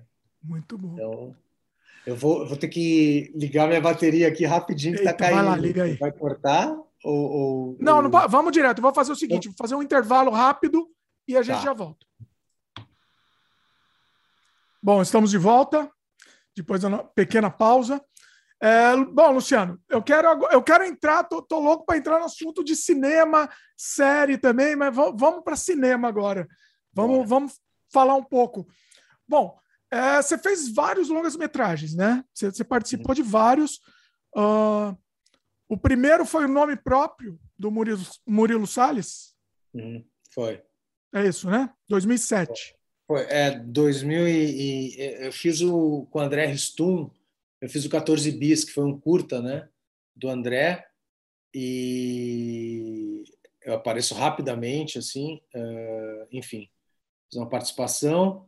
Depois o Murilo me chamou para fazer o nome próprio, né? Fiz uma cena sensacional com a Leandra Leal, né? Era baseado, esse filme era baseado nas histórias da da Averbuck lá da, da a Clara, né? Clara Verbuck, e ela tem histórias fantásticas, né? E aí eu fiz uma, uma cena que e, enfim, a cena a, a, cena é fantástica, que que, que é um, um cara que no Dia dos Namorados manda um convite para a personagem da Leandra para e ela acha que é um poeta que ela tá atrás, não sei o quê, e ele manda um convite e, e aí eu mando uma foto minha quando eu tinha o cabelão, né? Então eu mando o convite para um jantar e ela vai toda animada com o cabeludo. Chega lá é um tiozão de 40 anos, não sei o que, que eu tinha 40 na época, um pouco menos, né? E aí ela fica puta, né? Aí eu falo: "Não, mas eu tenho uma proposta irrecusável para tu posar nua na internet, não sei o quê, para os 10 mais, eu tenho uma revista ótima, né? E ela vai, eu quero uma vodka. Ela começa a beber, beber, beber. Aí ela vai no banheiro, tira a calcinha, chega na mesa, joga no cara a calcinha e fala: Quer me ver nua? Começa a gritar no restaurante. Levanta o vestido, tá nua. Meu, a cena sensacional. Muito mas bom. caiu. A cena não aparece no filme. Ai! Caiu na viola. Aí, esses tempos até. Eu estava contando que eu era o rei de cair, né? Eu fiz um filme com o Walter Salles e com a Daniela Thomas. Também uma cena bacana, assim, não tão boa que nem essa do Murilo. Linha de passe, caiu. Esse, né? Linha de Linha passe. de passe, que também caiu. Ai, sério? É, eu era o rei. Mas você não, aí você não aparece, caiu a cena, caiu sua participação. Ou caiu, caiu, caiu. Participação caiu. inteira. É, Ai, até uma que... época eu estava contando uma, uma, tava contando essas histórias, né, de cair na moviola, de ser cortado, né, e, e aí surgiu a ideia de um espetáculo, assim, né? de, de como desistir da carreira de ser ator. né? Então. Era, Nossa, era... eu imagino que deve ser a coisa mais frustrante, assim. É, é pior do que você passar. É pior do que você não passar no teste, né? Você passa do teste e aí você faz tudo e aí é cortado. Isso é, deve ser é, um. É. E não era porque a cena, as cenas não eram ruins, não. É porque, sei lá, né? Filme não, é, filme. é, é, é o ritmo é. da edição, enfim, é o ritmo da montagem. Né? Várias coisas né, que acontecem. É. E, e, bom, o Mãe Só Uma foi um, foi um filme da Ana Mui Laerte, que foi um filme fantástico. Tem uma participação no segundo ato, né, uma cena importante, bacana. Foi lançado em 2016, né? Foi, foi. E aí a gente foi para Berlim com o filme, né? Depois, eh, enfim, o, o filme foi lançado em vários países, mas eu participei do Festival de Berlim de, de 2016 e participei de um festival em Valladolid, na Espanha, que é o segundo maior da, da, da, Espanha, todo televisionado, puta festival, 270 filmes. Foi fantástico também ter ido nesse festival, foi muito bacana. E viajei bastante com a Ana, com, com que horas ela volta. A gente foi passando, esse foi para Berlim também, né? Primeira vez que eu fui para Berlim, em 2015, um festival. Então, foi dois anos seguidos de Berlim, foi, foi muito bacana, né? Olha aí. Lançamos é o. O, o Mãe Só Uma você gravou em 2014 e no mesmo ano que, que a gente gravou Desamantes também, né? Porque a gente... É, é, o convite surgiu durante as gravações do Mãe Só Uma, né? Exatamente. O convite para os Desamantes. Desamantes, né? é. É, a gente já vai entrar nos desamantes aqui. Vamos, vamos, vamos por Mãe Só Uma um pouco. Eu tô, tô ansioso para entrar nos desamantes. Tá, é, tá. Bom, o, o Mãe Só Uma assim, foi baseado em fatos reais, né? O fato lá do o, a, a, a, mulher que sequestra o menino, o nenê, né? E depois cria como filho, né? E você era o pai, você era o pai biológico, né? Era o pai biológico da, da menina, né? Da menina, a história da é. menina e do menino, né? Eu era é. o pai biológico da menina, né? Que, que reencontra, daí fiz uma pesquisa, né? Na, na de, de, de, dessa coisa dos pais eh, que perdem os filhos, né? Terríveis histórias, né? Na, na, Praça da Sé, todo final de semana tem encontro, né? Dos pais procurando os filhos, que tem gente que está há 25 anos, 30 anos procurando e nunca desiste, Nossa. né? É, é, pesadíssimo. Só que você fez essa pesquisa, você, você conversou com os pais? Fiz, fiz, fiz essa pesquisa, conversei com os pais. Só que esse, esse meu pai era meio fora da casinha, sabe? Esse, esse pai que eu fiz, ele era, ele estava tão uh, enlouquecido de estar encontrando a menina que ele era exageradíssimo. Ele queria levar a menina para Disney, ele queria fazer tudo que ele não fez em, em 12 anos, né? Ela tinha 12, 11. Né? Assustou né? então, a menina, né? É, é ele, ele, ele completamente louco, né? E com essa história da Disney, também fui, fui, eu fui em lojas que fazem passeios para Disney dizendo que ia levar minha filha. Entendeu? E aí, aí eu estava fazendo igual o cara. Daí me falaram todos os passeios, tudo que tinha que fazer, não sei o quê. E a Ana trabalha muito com isso, né? Ela trabalha muito com atores que, que criam, né? Que escrevem, que, que, que, que mexem no roteiro, que, enfim, né? E eu vim com muita coisa na hora, assim, né? De, de, de falando da, da, e Luciana Paz, né? O, no, elenco ali, só fera, a Helena Albergaria, sabe? Uma galera da pesada. Então, é, foi, foi incrível, assim, fazer essa. Eu gostei trabalho. muito, eu achei, eu achei muito, muito bom. Assim, ele é um, é. um filme que flui muito bem. Assim, e o muito... filme, a primeira vez que eu fiz a leitura, né, a primeira leitura que a gente fez, não tinha história do menino uh, se vestir de mulher, de usar vestidos, não é se vestir de mulher, usar vestidos, né? Sim e, e não tinha isso. E a gente foi pesquisando e, e, e indo em festas e, sacando né, essa parada. E aí deu, deu uma coisa bacana no filme também, porque, enfim, foi, foi, foi uma outra discussão dentro do, da, da, dessa discussão da, da, da, do roubo de crianças e maternidade, tudo. Então foi uma, uma coisa bacana, porque a Ana uma fez. Uma segunda camada, né? É, fez encontros com o Laerte, com, com, com, com gente, uh, enfim, conheceu um monte de, de pessoas que, falando dessa coisa da, da, da liberdade, né, do, do, não binário, do, enfim, de todas essas questões, né, que são super importantes para, principalmente para a juventude, para os adolescentes, né, essa representatividade de ter uma coisa na, na, na, na tela falando disso, né, de, das escolhas e foi super interessante, foi, foi deu, deu um, um, tanto que nesse festival de Valladolid lá na Espanha a gente ganhou era a primeira vez que estava premiando um filme uh, LGBT, né, LGBT né, enfim, então a gente ganhou a espiga dourada, ela ganhou uma espiga dourada como melhor diretora, melhor filme, melhor uh, ator, né? O Naomi. E, e também a espiga Arco-Íris, que foi. Eu, eu acho curioso que considerar esse filme LGBT, né? Assim, LGBT. Porque, assim, só pelo fato. Por, eu, não eu não sei, eu não consideraria, não. É um filme excelente, basicamente. Né? É questão Sim, de rotular. Mas... O que, que você acha disso? Não, é, é, o que eu acho é que ele, ele, ele traz essa questão da, da, da, do garoto. Tem, tem cenas ótimas, né? Que o Matheus Nastergalli faz um personagem que ele nunca fez, né? Que é um Sim. pai careta, né? É. E aí ele fala. É, ele é preconceituoso, é. Ele Super. Tira esse vestido agora, não sei o quê, né? Não vai se é. vestir de mulher. Ele falou: eu não estou me vestindo de mulher, estou me vestindo como eu gosto de me vestir. É. é. Apenas isso, né? Então é só um vestido, é só uma roupa, né? Então traz umas coisas bem legais assim. É, é porque o menino, o menino beija a menina, beija menino, né? Uh, tanto faz, né? Então é. essa liberdade, isso em 2016 quanto mais, sei lá, já, já é. é não já é tava, é acho que não tinha tanta abertura, nem até para até tinha abertura, mas não estava se discutindo tanto o assunto quanto se discute mais abertamente hoje, né?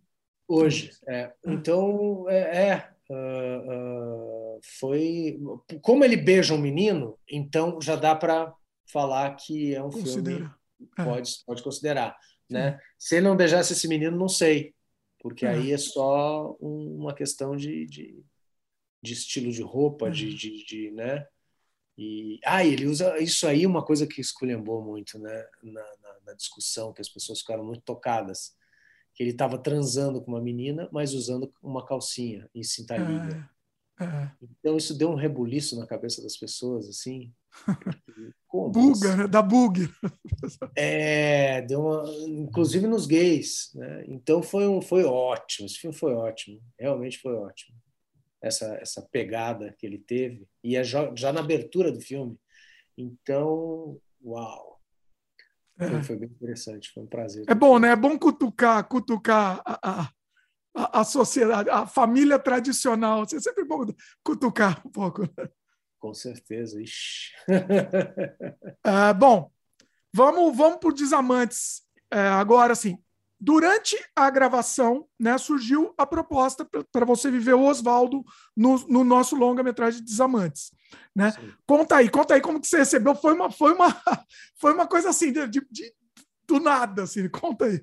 Do nada e em cima da hora, né? Era para começar a rodar rápido, né? É. E, e aí eu lembro que a gente teve aquela reunião naquele restaurante e, e, e eu, eu já cheguei lá com uma proposta clara né? Eu falei, poxa, Dimitri, dá para dá para fazer com as minhas palavras, né? Porque eu não tinha tempo de estudar e, e, e né? E, e, decorar um filme, né? Um longa inteiro, né? Não ia dar tempo, né? Daí eu falei, poxa, posso fazer com essa coisa de, de, de, de, de entender a cena e falar com as minhas palavras, né? não, não seguir exatamente o roteiro como está escrito, né? entender a cena e fazer a cena acontecer, né? sim, né? você topou e, enfim, e isso foi muito importante. Eu, eu, eu fui relaxado né, para fazer, né? Claro que tinha propostas, tinha um monte de coisa, né? A gente teve uma coisa interessantíssima também, né? De conhecer a, a, a atriz na hora, né? Porque era uma coisa de abrir a porta e já estava filmando, né? E... Conta, conta, essa ideia, essa, essa, ideia a partir de você, assim, de conhecer a, a de Lisboa, né? A atriz Ali de Lisboa, e, e assim, é. você que propôs, ó, o que, que, vocês acham da ideia de conhecê-la na hora da cena, na filmagem, né? Conta aí. É, porque a gente não tinha tempo de ensaiar, né? Não, era, era muito em cima, muito corrido, né? E aí eu vim com essa sugestão. Eu falei, não, vamos, vou, vou conhecer a Lid. O que, que você acha, né? Claro, perguntando para você, né? O que, que você acha? A gente pode fazer na hora, né? De abrir a porta, já está rodando e eu bater de cara nela. E, e, e quando abriu a porta, eu vi aquela mulher me deu um troço, né? Porque eu falei, puxa, e, e eu não conhecia o cabelo dela, ela estava de peruca, então, né? Eu não, não, eu não, eu não conhecia a Lídia, assim, eu não pesquisei nada dela, não queria saber quem era mesmo. Ah, você não conhecia a atriz também, você não conhecia, você nunca tinha visto foto dela na época, nada assim. Não, eu não, eu não fui atrás, porque senão ia estragar, né? A Sim. Surpresa. Olha é. só, então assim, você, você nunca tinha visto o rosto dela nem em foto. Olha que Nada, nada, nada, nada. E, então... e, e assim, para quem não sabe, o objetivo é, era causar essa estranheza mesmo, porque vocês eram é. totalmente desconhecidos de universos diferentes, né? Vocês, os personagens é, e... eram de universos diferentes e jeito de trabalhar diferente também, né? A gente não, não, não, não a gente não sabia o que, que ia acontecer realmente, né? E, e, foi e foi incrível porque deu tudo muito certo. A, a, a, as cenas foram acontecendo, a gente foi foi tocando, né? Eram só noturnas, né? Então a gente passava a noite inteira, né? Tinha uma cena de briga forte, de discussão, né? Que aconteceu quase três da manhã e a preocupação com os vizinhos, né? Nossa, os vizinhos ameaçaram chamar a polícia. Né? Pois é, porque aí começa um casal a discutir às três da manhã, as pois pessoas é. ficam preocupadas, né? De, de o que está acontecendo, que né, a mulher está sendo maltratada, alguma coisa, né? E, e, e o Oswaldo, eu tinha uma coisa quando era moleque que eu me, me, me, me identifiquei muito com o Oswaldo, né? Que era eu tinha, eu tinha medo de micróbios e criança, né? Então, e o Oswaldo completamente neurótico com limpeza e, e então, cara, foi foi foi foi, foi incrível poder poder botar essas coisas que eu tinha junto com, com, com o Oswaldo, né? E foi confortável fazer o filme, foi foi incrível mesmo, me dei muito bem com a, com a Lid. Né? Foi uma loteria, né? Poderia não ter. Assim, não é nem se dar bem, mas é, é, a questão da química mesmo, né? Mesmo se vocês se dessem bem, poderia não ter rolado química. Foi uma loteria grande, né? Podia, podia, podia, podia, com certeza. E podia com equipe, né? A, a Geisla, né, que estava dirigindo com você também, né? Foi incrível, tudo, tudo deu muito certo. A, a equipe era reduzidíssima, porque era dentro de um apartamento, né? Uh, o filme todo é, é, é, é, feito dentro de um apartamento, né? Encontro dessas duas pessoas de universos completamente diferentes, né? Que, que vivem uma noite inteira, uma longa noite, né? Falando do, do, da, da, das suas vidas e incrível, incrível. E a gente conseguiu. Eu fiquei muito feliz com o resultado, né? A fotografia, né? Todo a equipe sensacional, juntou uma galera legal que eu acompanho até hoje né? fico vendo as coisas das pessoas e, e, e, dou um oi aqui, um oi ali. Né? A gente está aqui agora, né? muito feliz de estar aqui contigo de novo. Né? E foi uma experiência única e muito corajosa. Né? Parabéns para você, para a equipe, para a Lid, para todo mundo, né? de conseguir. Né, é, parabéns parabéns para todo mundo que to, topou essa loucura, né? De fazer um longa em três madrugadas. Basicamente é isso, né? Sim, é, é, é, é, completamente insano, né? Para quem é de cinema sabe que é uma, uma, loucura, né? E conseguir um ótimo resultado, né? E um filme forte, potente, né? Que fala de, de questões muito fortes, né? No, no, no, do ser humano, porra, foi, foi, foi lindo, muito bacana, um orgulho. e para você, assim, como é que foi essa preparação? Durante. Eu, eu, eu, percebi uma coisa, você ficava muito concentrado lá, né? Você, é, porque assim, para quem não entendeu, assim, era um roteiro gigante, muito texto, tinha muito texto, e, e, e, foi isso. Você falou assim: ah, é, é, tinha, tinha possibilidade de improviso, mas você tinha que pelo menos saber a estrutura para poder ter o bate-bola, né? De vocês dois. E, e, conta um pouco da preparação aí. Que foi curta, né? A gente sabe que foi curta, mas como é que foi que que rolou isso? Sim, bom, a primeira coisa é que, que, que, que eu busquei na minha experiência própria, né, da, da, da, da a mania de limpeza que eu, quando eu era um moleque tinha essa coisa da mania de limpeza, né? Então eu busquei até gestos que cheirava a mão e sabe umas coisas assim, né? tinha a toda toda a, a, a, é claro que eu li o máximo que eu pude o roteiro, né? Então eu dividi todas as cenas, eu escrevi o que eu achava da cena E, e, a gente, antes de rodar, a gente lia a cena. Né? Na hora, antes, tinha esse tempinho para dar uma lida, né? eu e a Lídia, a gente se afinar. Né? Então a cena é essa, daqui até aqui. Né? Começo, meio e fim. Vamos fazer começo, meio e fim? Então a gente contava por blocos, começo, meio e fim. A gente sabia o que, que tinha que acontecer. Né? E, então era isso, era, era, era a gente ia montando esse quebra-cabeça, né? E a relação deles, né? Como como que ia mudando a relação deles, né? Porque eles se aproximavam, eles se afastavam, eles ficavam muito próximos, eles ficavam muito distantes, né? Uh, ele tinha também uma loucura com a mãe dele, né? O Oswaldo, né? E com a mulher dele também, e, e isso aparecia várias vezes, né? E então a preparação foi essa, né? Eu, eu, eu, eu, eu pensei que eu tinha que dividir esse texto, né? E eu tinha que ter começo, meio e fim na, nas cenas, né? Claro e, e o bate-bola, né? Vocês ficavam muito tempo vocês os dois ensaiando, né? Enquanto a gente preparava a cena, vocês meio que se isolavam preparando, assim, né? Cada mudança de, de, de, de, de, de cenário, de, de, de cômodo, de sala, de, de luz, né? A gente grudava na, na cena. A Lid, ela, ela, ela, ela, ela tinha o texto mais... Então, ela, ela me guiava também, entendeu?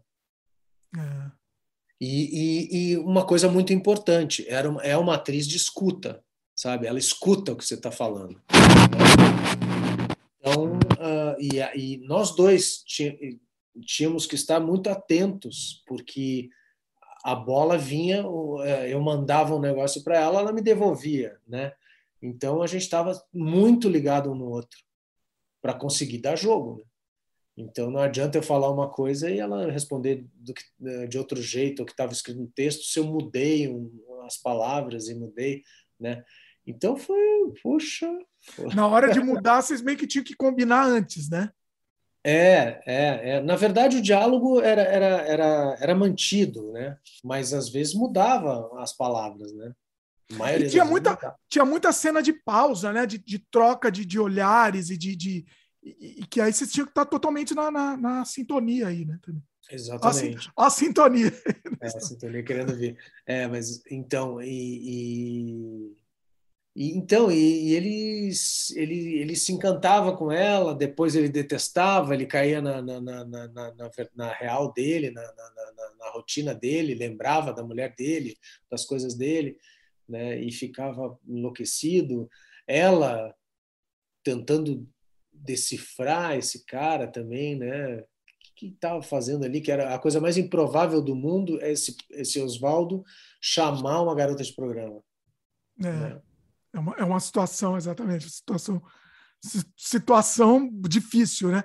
O que que você é, assim, de, é, você lembra de mais alguma curiosidade, algum momento difícil, momento mais os momentos mais difíceis assim da gravação? O que que você lembra? Ah, o, o, eu acho que não, não, não, não chega a ser difícil, mas o momento mais delicado, né? Porque o cara chama uma garota de programa. A única coisa que ele não, a única coisa que ele não faz é transar com ela. Então vai, vai, vai, vai, vai e chega a hora, né? Sim. Que eles a hora H. A hora H. E aí, aí acontece um inesperado, acontece. Ah, não vou falar, de, né, entregar tudo, mas. Não, acontece sem spoiler. muito inesperada, muito inesperada, né? E que é uma. É, aí foi fortíssimo, né? E, e, a gente fez na hora, né? Você ah, está dizendo a, a, o, o, como aconteceu a cena, né? Da, da hora H, vamos dizer. Deixa eu, deixa eu, fazer o jabá aqui rapidinho. Para quem está ouvindo, quem quiser assistir o filme, está disponível na Amazon Prime, está disponível no Zoom. No Zoom, não, desculpa, estou maluco. No, no Look e no é, Vivo Play e NetNow também. Está disponível nessas plataformas. Bastante Agora, o, assim, na hora H, né? É, o que, que foi, sem entregar, sem entregar especificamente detalhes, mas foi combinado antes entre vocês? Porque muita coisa eu estava vendo lá na hora e me pegou de surpresa e assim, arrepiou. Foi um negócio assim, arrepiou. Acontece uma coisa, mas no final lá da cena que acontece um negócio que. É, é que, que quanto daquilo foi improvisado na hora? Como é que foi isso? É, essa era a grande sacada né, do, do, do, da cena, né? Conseguir aquele final era a grande sacada, mas a gente não combinou, a gente foi foi fazendo, né? Então, uh, e, e, e, foi meio de primeira, né? O segundo, segundo take, não sei, não me, não me lembro agora exatamente, mas foi. Não, foi um take só, é. Teve um, um take. take. só, né? É. é. Então, é, não tinha como não continuar dali, sabe? É, foi, foi, aconteceu mesmo. Eu tinha uma coisa na cabeça, eu já, já tinha, um, eu tinha pensado, né? Naquilo mas... que acontece no final da cena. É, eu tinha pensado. É difícil que... a gente falar aqui sem dar spoiler, mas. É, mas aí foi. foi é, ela também foi, foi incrível, né? Ali de. Putz. Ah, e aí as coisas aconteceram na hora mesmo, sabe? Na hora. E, e era uma cena que não, não tinha. Não tinha fala, né? Era só os dois uh, sentindo coisas muito fortes um para o outro, né? E deixando acontecer na hora ali. E a gente vendo de, de, de várias explosões antes, né? Várias coisas que vai no, no, o filme faz isso, né? Ele vai no pico, aí ele dá uma, uma, uma acalmada e vai no pico de novo, dá uma acalmada, vai no pico de novo, né? Ele ele tem um, um, desenho de primeiro, segundo, terceiro ato que, que é diferentão, assim, é... e a gente estava envolvido ali para tudo, pronto para tudo, né? Então essa cena foi uma cena que me marcou muito, né? Uh... E é isso, a entrada também, a primeira vez que eu vejo a, a, a personagem chegando ali, de chegando assim, né? A atriz que eu não conhecia, né? E enfim. E essa coisa de ficar nas noturnas, só noturna também, era uma coisa que eu não, não tinha feito, né? Você faz uh, uh, de dia e depois você passa para as noturnas. Ali não, foi direto, né? E era três dias e era um desafio a cada dia. Na né? sequência, né? Três dias na sequência, madrugada. Na sequência, é. exatamente. Então, uh, o equipamento também, o equipamento, eu não conhecia aquelas câmeras. Ah. Né? Era, Era a Black Magic, né? É, então... E você lembra que no primeiro dia a gente só tava com uma câmera. E aí, a, a, é, eu, eu acho que você que veio me falar assim, né? Porque o que, que aconteceu? O primeiro dia a gente só tava com uma câmera, teve que repetir a cena da, da chegada dela no, no, no seu apartamento milhões de vezes, né? Uhum. E aí a gente começou, acho que você veio falar comigo com um pouco de medo. Assim, será que vai ser o filme inteiro? Não vai, não vai dar tempo de ficar pronto, né? Porque assim, eram três madrugadas. E a gente já estava contando que no segundo dia teria uma segunda câmera, e aí uhum. a coisa já iria fluir mais, mais no ritmo do filme. Né? O filme, inclusive, foi feito quase todo na ordem cronológica, na ordem da história, Sim. né? Quase Sim, isso todo. Ajudou, isso ajudou muito. Pois é. Muito também. Né? Mas você ficou com medo no primeiro dia, né? Naquela hora que tive, teve que voltar um monte de vezes. E ainda estava meio que todo mundo encontrando. Vocês, vocês dois estavam meio que encontrando os personagens ainda, né? Claro, claro. Ixi, estava encontrando todo, todo mundo, né? Tava se afinando, né? A coisa do, do... É isso que é louco, né? Você tem o primeiro dia de filmagem, é... você começa com coisas pelo menos tenta começar com coisas mais leves. Você não vai chegar na, na morte do, do, da personagem principal no primeiro dia, né? Sim. Então todo mundo tenta sempre começar com coisas mais leves, mas ali não, ali já, já, já eles já, já se revelavam um para o outro já de cara, né? E, e, e, já começavam a se mostrar um para o outro, né? É, a cena da, da eu, gosto muito da cena da, da, da cozinha também, né? cozinhando, fazendo, preparando um negócio para ela. Uh, e vai soltando, vai soltando, vai soltando, sabe? Depois no, no, no... enfim, é difícil falar para não entregar tudo, né?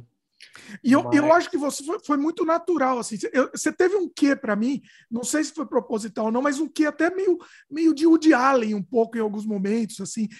Do humor meio do Woody Allen, assim, teve, foi proposital? O que, que você acha? É, tem, tem, é, como eu te falei, né, o negócio do palhaço é uma ferramenta que, que ajuda ajuda muito, né? Você ter um, um ligar a chavinha ali e, e, e virar uma coisa com uma certa comédia, mas era um cara super sério, né? Mas ele era engraçado, várias vezes. Ficava engraçado, né? Ele exagerava em umas coisas e aí ficava engraçado, né? Uh, exagerava até, ele exagerou em tudo, né? Ele nunca viveu tanta a vida inteira dele do Oswaldo, ele nunca viveu tanta coisa que nem aquela noite que ele passou com ela. Pois é. Né? Então, uh, é, é, muito interessante. Ele se permitiu coisas que nunca na vida né, tinham se permitido. Então, foi, foi uma puta experiência. muito bacana. Eu queria saber a sua. É, eu estava querendo muito também conversar com você depois de tantos anos assim da produção para saber mesmo e o que, que você acha hoje em dia revendo assim né o é, que, que você achou do resultado assim hoje, mesmo hoje em dia revendo o uh, que, que te passa na cabeça eu, eu, eu uh, muita gente assistiu o filme e gostou pra caramba assim amigos né de confiança assim gente que, que e, e veio elogiar muito o filme Falou, nossa né e eu não falo da, da coisa do, do, do, dos três dias, né? É, Daí... Inclusive, um parênteses, a gente meio que omitia essa informação. Agora já é. escancaramos, porque eu acho, inclusive, assim, resolvemos escancarar agora, porque assim, eu acho que até é, acho que enriquece até a pessoa saber dessa, dessa loucura, né? Hoje é, em deixa... dia, mas na época a gente meio que omitiu isso. Eu deixo a pessoa assistir primeiro e depois eu falo. Legal, boa. boa. E aí fala, nossa, né? Que, que é, aí fica mais impressionante ainda. Né? Então, uh, é, é, isso que eu. Que eu e, e também, é, é, eu lembro quando você falou que ia lançar, foi a primeira pergunta que eu, que eu fiz, né? E, escuta, mas e aí? Como é que a gente fala, fala do filme? Né? A gente conta? não, não, não, segura, segura. O então, grande segredo, pois é. é. Ficamos muito na dúvida disso, se isso podia ser até uma, uma ferramenta positiva ou, pelo contrário, né? podia depor contra. Ficamos nessa dúvida. Até hoje estamos nesse impasse, para falar a verdade. Não, mas eu, eu acho que é, que é super positivo, sabe? É super positivo, porque é muita coragem assim, de, de, de ousar, é muita ousadia e deu certo, né? É, é muita ousadia mesmo de, de, de, e deu certo, sabe? Mas é, é, é, o, é o tamanho do filme, né? O jeito que ele é feito, é, é, tudo deu certo ali, sabe? É uma experiência de, de sucesso, né? Não façam isso em casa. né? Você fala para os seus filhos, não vai fazer um filme assim. Não né? faça uma loucura dessa. É, mas deu certo. Sabe? Foi, uma, foi uma conjunção de fatores, né? É, tinha que acontecer naquele fim de semana, com aquela equipe, com, com aquele elenco, todo, assim, nunca mais aconteceria uma coisa. A gente não conseguiria repetir isso. Né? Não, não, hoje em dia nem, nem, ixi, nem a pau, não, não dava não dá. Né? E é. deu super certo, tudo funcionou. Foi uma das grandes experiências que eu guardo com muito carinho no cinema. Assim. Pô, que bacana. É. Bom saber, bacana saber isso. Muito bom. Assistam Desamantes aí, disponível, é mais o Jabá aqui. Desamantes imperdível. Bom, vamos avançar um pouco agora na sua carreira. É, Quer já falar do Mares ou tem alguma coisa antes disso que você acha que é legal a gente falar? Ah, Aliás, vamos falar, vamos ter que falar do, mais um pouquinho do, do Sintonia, que eu quero uma, ter mais alguns, alguns assuntos que eu queria tocar do Sintonia. O que, que você prefere falar? Não, pode ser Sintonia, vamos embora. Vamos para Sintonia? Vamos. Bom, é, a gente já falou sobre o processo do pastor Leopoldo, é uma coisa que eu queria ter, ter abordado também aqui, mas é, tá, tá um grande sucesso, né? Isso é muito legal, né? Eu acho que você já comentou, mas assim, primeiro ficou no, no top 10 né, do, do, Netflix. Não só aqui no Canadá também ficou, viu? Aqui no Canadá ficou um, um tempo, um tempo legal também. Que legal, que ótimo saber. Nossa. Isso, isso assim, me, me impressionou assim, positivamente. Assim.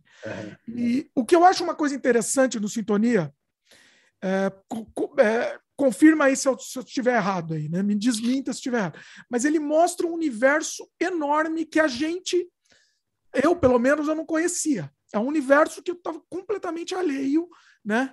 E mesmo eu não, pessoalmente, eu não gostando desse estilo musical, não gosto, não, eu não gosto de igreja, não gosto de traficante, e a gente se afeiçoa pelos personagens, e a gente torce por eles, a gente ama os personagens, né? O, assim, o carisma desses personagens, a, a, dinâmica, a narrativa, enfim, é um negócio, é incrível isso. Assim. É, eu também, eu também, bom, sou suspeito para falar, mas é, eu tenho um carinho enorme pelos personagens e pelos intérpretes, né? Esse trio de protagonistas é foi um achado e tanto, né? Uh, a Bruna entrou meio que no final, assim, os testes tão, não estavam achando a Rita perfeita e quando ela chegou não Olha. teve discussão mais, era ela e pronto, uhum. né? O Cris Malheiros também, o Christian tá incrível, né? Fazendo o Nando, fazendo o Traficante. Uh, então, o, a, a, grande jogada é a história de amizade dos três e a batalha dos três na quebrada para ser alguém, né?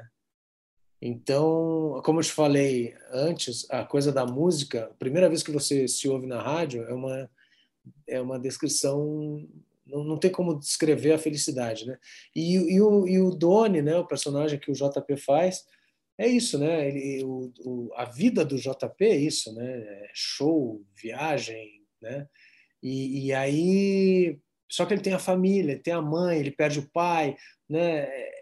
É, é muito bem amarrado você torce pelos personagens, mesmo sendo uh, é isso, né? A gente, a, a, igreja evangélica, todo mundo, né? Enfim, dá para dá para dá para ter uh, divergências com os três, né? Com o funk, com a igreja e com, com o crime, né? Então dá para julgar. É assim, né? Eu, é até um exercício de empatia, né? A gente não, não precisa concordar mas a gente tem empatia com os personagens. É isso que é incrível, é incrível que eles conseguiram. Exatamente. Então, tá muito bem amarrado, tá muito bem escrito e, e, e você vê seres humanos vibrando ali, né? Você vê famílias, você vê a, a, as ligações das famílias, as ligações com os trabalhos, com, com e, e você de alguma forma você se identifica, mesmo não tendo nada a ver com isso, né? Eu me lavo chorando de vendo cenas bobas assim, né? Assisto com os meus filhos comentando, né? né? As cenas. Tem uma coisa até que eu fiz uma, uma, tem logo no, no, na primeira cena do pastor na segunda temporada ele fala agora eu vou chamar aqui na frente eu não me lembro de texto eu, eu decoro tudo depois esqueço tudo graças? enfim mas tá certo tá certo já foi let é, it go manda embora manda embora Aí é isso, ele fala mais ou menos, o Leopoldo fala, ah, agora vou chamar aqui na frente as pessoas que pecaram, mas se arrependeram, não sei o que, blá, blá, blá. Aí eu cheguei para o Johnny Araújo, para o diretor, falei, Johnny, posso mudar os nomes? Né? Ele falou, oh, você falando o nome da Rita, você pode botar o nome que você quiser, né? Aí eu botei o nome dos meus filhos. Então eu faço uma pequena homenagem, uma coisa boba né? Ah. Mas, nossa, os amigos deles e a família, ah, botar as crianças na série, não sei o que, sabe? Uma bobagem, né? Mas muito legal. E mas eles têm essa essa empatia, são personagens que, então a igreja também, né? Uh, então não não é uma, uma, uma quebrada, uma favela que você costuma ver na televisão né? Ou, em série, não sei o quê. É diferente, é diferenciado. Não é uma igreja que você costuma ver, é diferenciado. Não é um, um, um bom tráfico é, é difícil de fugir, mas você vê personagens do Formiga, que é um cara que que está morrendo de medo de estar tá ali, que não estava afim de estar tá ali, sabe? Uh, você vê, enfim, é, são, são personagens diferentes, né? Personagens que amam, o cara super preocupado com os filhos, com a filha, mas está sempre na correria tentando apagar incêndio para tudo que é lado, né? O personagem do Nando, né? O, o código moral, né? Até da, da, que, que tem também o próprio tráfico, né? Tem o, o próprio código moral interno deles, né? Sim, aí eles ajudam a comunidade também, de verdade, né? A coisa do fluxo, né? Tá, tá prejudicando o comércio, tá prejudicando o sono da, da, das pessoas. Se discute isso, né? Se discute um monte de coisa da, da, da comunidade. As pessoas se identificam, né? Com, com a série e aí tem a história do Condzilla também. Tem muita coisa, né? Envolvida, né? Uh, muita coisa envolvida. Né? E, e, uma coisa que eu, que eu gosto muito, eu, eu na primeira temporada principalmente, né, a Netflix pede para ter um roteirista sempre presente nas filmagens. Hum. Então, o Guilherme Quintela ia muito nas filmagens. O cara que escreveu, né, que coordenou junto com o Felipe Braga, tudo. É, o cabeça é o Guilherme, né? Aí tem a Duda, tem um monte de gente que, que são várias pessoas que escrevem, né? Sempre tinha alguém. A primeira coisa que eu chegava, quando eu chegava para filmar, era correr para saber quem, quem que era o roteirista que estava lá. Ah. E aí eu ia ah. conversar com as pessoas e passar a última vez, a última passadinha no texto, falar então aqui, aqui, aqui, aqui. Olha aí. Né? Depois eu ia no Johnny ou no Condzilla. Ah. E aí falava, meu, e agora? E essa cena, não sei o quê. Blá, blá, blá, né? E, e eu continuei com esse hábito Agora, na segunda, o, o, Guilherme foi algumas vezes, né? Uhum. Só o Guilherme, não foi mais ninguém. Por causa da pandemia, era, era tudo restrito. Se uma pessoa chegasse no set, ela tinha que ser testada, né? A gente fazia, chegava a fazer três PCRs por semana. Olha. É. Fala, fala mais um pouco dessa coisa da gravação durante a pandemia. E com set grande, né? Tinha, tinha cenas com muita gente, né? Duas unidades filmando ao mesmo tempo. Isso quer dizer, duas unidades quer dizer né, dois diretores, duas equipes de fotografia, duas equipes de, de figurino, duas equipes, né? A mesma equipe, mas desdobrada em duas unidades. Então, filmava, né? Era ia, ia filmando tudo muito rápido, entre aspas. Para né? tentar terminar logo, né? A ideia é essa. Quanto menos tempo, é, melhor. E a, e a gente tomou vários tombos, né? Porque os casos subiam aí a cidade fechava. Ah. Aí parava de filmar. Hum. Parava de filmar. Tinha que parar. Olha só. Tinha que parar. Daí para tudo. Imagina parar uma produção desse tamanho. Quanto, quanto tempo e quantas vezes parou e por quanto tempo, assim? Mais ou menos. Nossa, olha, uh, parou, parou feio. Uma, teve uma vez paramos dois meses. Nossa. É. E e às vezes, por exemplo, estamos começando noturna, aí muda os lockdowns, assim, muda. Tem que filmar só até X hora da noite. Então hum. cai todas as noturnas. Daí você tem que reavaliar o plano de filmagem e começar de novo. Parou três vezes. Foi, Nossa, foi é estressante, que... né? Deve ser muito estressante. É, essa, fora... essa decisão, né?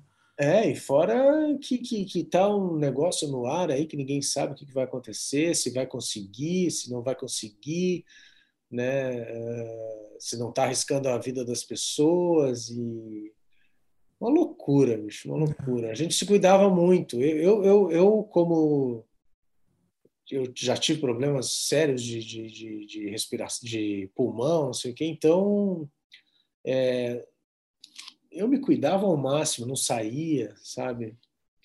Uh, Quando estava filmando, porque eu, eu, moro em Mato Grosso, né? Tô, tô terminando aqui, tô voltando para São Paulo, mas tô terminando aqui. Então eu tinha que sair daqui. Todas as viagens que eu fiz para filmar a Sintonia na segunda temporada foram de carro. Ah, para evitar avião. Para não me arriscar em avião, né?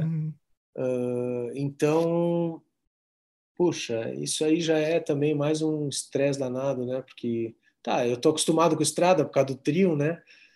Mas era isso, eu tinha, eu tinha um, um, hotel no meio do caminho que eu parava, sempre no mesmo hotel, uhum. eu reservava o mesmo quarto, né?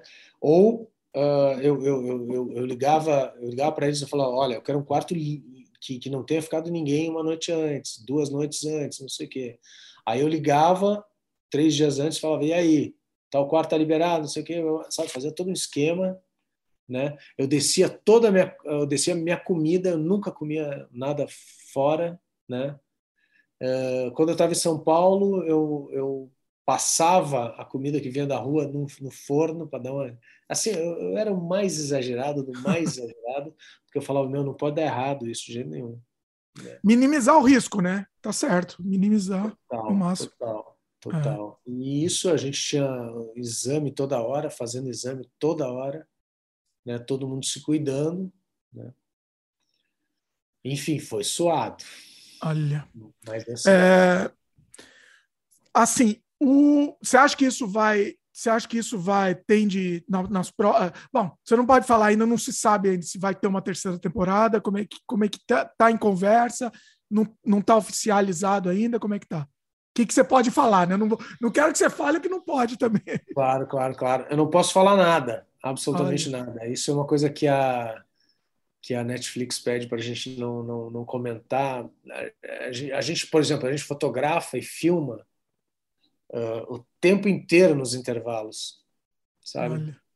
Para ter material, para quando liberar, a gente solta, porque isso é muito legal, né? É a coisa do ah. make-off, né? Make-off particular, né? Entendi. Porque claro que a Netflix está tá com, com uma pessoa fotografando e fazendo make-off ali, né? Preparando. Eu fiz um, um trabalho até para segunda que foi muito interessante, que foi um, um Sintonia na Cabeça. Foi uma peça publicitária de marketing que eles pediram, eles me ligaram e pediram se, se rasparia a cabeça, faria o, o, o raio do Doni aqui, hum. né? Eu falei faria, claro, né? E então tá, então pega o carro e vem para cá, tal dia, não sei o quê, eu já sabia o meu esquema, beleza. Aí eu fui lá e a gente fez uma diária, né? Mas aí eu, eu, eu essa peça, não sei se todo mundo viu, mas é, é, é isso. O Doni está no camarim e você vai perceber que ele está sonhando, porque ele, ele, ele olha o corte dele e fala, pô, ficou da hora. Aí, de repente, ele sai do camarim e vê que está todo mundo com o corte igual dele. e, de repente, chega a Rita e fala, ah, eu trouxe o pastor, porque eu sei que é muito importante esse show, não sei o quê. E o pastor está com o corte também, né? Então, eu baixei o cabelo, fiz o, o corte na navalha aqui, tudo direitinho, e depois eu raspei a cabeça. Olha, você foi falando, eu procurei aqui, eu achei no YouTube, vou deixar na, na descrição aqui para pessoal. Deixa assistir. porque é bem legal essa sintonia na cabeça, é bem legal essa peça. Então, isso é muito legal, porque quando, quando a pessoa chama, quando eles chamam, você fala, putz, claro que eu vou fazer, entendeu? Vou ter que raspar a cabeça, tudo, né? Mas uh, vale a pena, porque tudo vale a pena nessa, nessa é, divulgação. Então a gente filma muita coisa, fotografa muita coisa para ir largando, né? Depois, né, na hora de divulgação, né? acompanhar. Então não, não, não, é, é muito rigoroso. A gente teve na, na pandemia também uma série de encontros, né, com gente da Netflix, com uh, gente que, que, que faz campanhas de Instagram, sabe? uh, com pessoas de, de, de leis uh, de, de, defesa uh, para os atores, sabe? Tirando dúvidas, não sei o quê. No elenco, a gente tem gente que, que é muito experiente e gente que, que, uh, que não é tão experiente, né? mas, mas enfim. Então, a gente teve vários encontros para falar de vários assuntos, né? Produção executiva, né? Então a gente tinha tipo encontros, né? Mas é tipo palestras, né? No, no online, né? E enfim, e, e, numa dessas foi com uma pessoa que uh, trabalha na publicidade, né? Eles falam publici, não sei como é que chama isso, não me lembro. Mas é tipo isso, né? É uma pessoa que, que, que, que divulga séries, né? E uhum. aí ela bateu muito forte nisso. Ela falou, gente, é, façam só o que a gente pedir, né? Por exemplo, uhum. enfim. E aí eles vão largando fotos, largando coisas para a gente, para a gente ir divulgando. Mas claro que tudo que a gente fizer de material é bem-vindo né? durante as Sim. filmagens. Né? Divulgação positiva é sempre, é, sempre bem-vindo. É, é. Então, mas não posso falar nada, mas Vem coisa boa aí, com certeza. Opa. É, vem coisa boa, com certeza. Eu, eu, termina a segunda temporada, a gente desesperado que a gente quer mais, né? É, é, mas vem coisa boa, com certeza. É um Tem uma outra coisa que eu vou te perguntar daqui a pouco. Eu também eu sei que abriu portas também, né? Eu sei que a sintonia te abriu, te abriu portas também. Sim. Mas vamos só falar uma, mais, um, mais um assunto aqui que eu vi um comentário do Karnal. Que em cima, ele estava assistindo sintonia, ele fez um comentário que queria saber sua opinião sobre isso. Né? Ele falou assim: resumindo, não, não foi exatamente com essas palavras, mas vou resumir o que ele meio que ele quis dizer. Que ele nos mostra que no Brasil de hoje, as três mais, maiores opções do jovem pobre ser alguém na vida, é, para ele conseguir um lugar no sol, são a música, a religião ou o crime. E, e, a série mostra bem isso, assim, né? A pessoa que não tem muita, muita opção, elas acabam escolhendo um desses três caminhos. O que, que você acha disso? É, eu acho que a série, na verdade, ela fala e, e, e todos os, o, o, os atores né, falam que, por exemplo, tem, tem, tem jovem que me escreve e fala, ah, eu quero ser que nem o JP, eu quero ser, como é que você pode me ajudar, não sei o quê. Né? Eu falo, irmão, o que, o que o, o seu caminho, você que vai. Uh, não, não tem fórmula, sabe? Você vai ter que procurar, você vai ter que estudar. Para qualquer coisa que você quiser fazer, você vai ter que estudar muito, né? Uh, então, uh, você vai procurar amigos que trabalham, quer trabalhar com música? Procura amigos que trabalham com música, procura gente que trabalha com música, vai atrás, entendeu? O JP fala isso muito no, MC Doni, né? Ah, eu fui atrás do meu sonho, fui atrás do meu sonho. E isso, os três protagonistas escrevem muito para os fãs e falam muita coisa assim: meu, segue teu coração, vai atrás do que você acredita, entendeu? Então, eu acho que não. Eu acho que a grande uh, sacada é, é, é, estudar mesmo, sabe? É correr atrás e estudar, não é. Não, não tá condenado a isso, não sabe? É, é eu, eu, eu, fui fazer uma série agora, né, com, com um diretor muito bacana, um cara talentosíssimo que tem uma escola, né, para atores, que ele ensina os atores a, a, a, serem atores, a serem produtores, a escreverem, né? É um cara fantástico. E o cara era um jovem de periferia, bem pobre, e que se agarrou nos livros a vida inteira e hoje é um, profe, um puta professor, um puta cara de cultura, secretário de cultura, um cara que, que, que, que lida bem com política, lida bem com, com arte, sabe? Uh, teatro, cinema, sabe? Mas é como ele conseguiu isso? Estudando. Né? Então, o Condzilla é um super exemplo disso. Né? Um cara que, que investiu todo pouco dinheiro que ele tinha na época em estudo, né? Então, uhum. enfim, então eu acho que, que, que não, ninguém está condenado, não. Claro que é muito difícil, né? Quando você não tem condições e, e, tem pouquíssima grana, é muito difícil.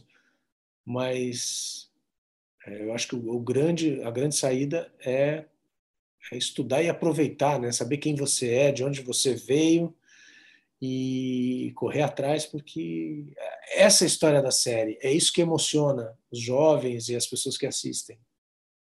Né? É. Claro, tem, tem, tem o crime, tem, tem coisas pesadíssimas né?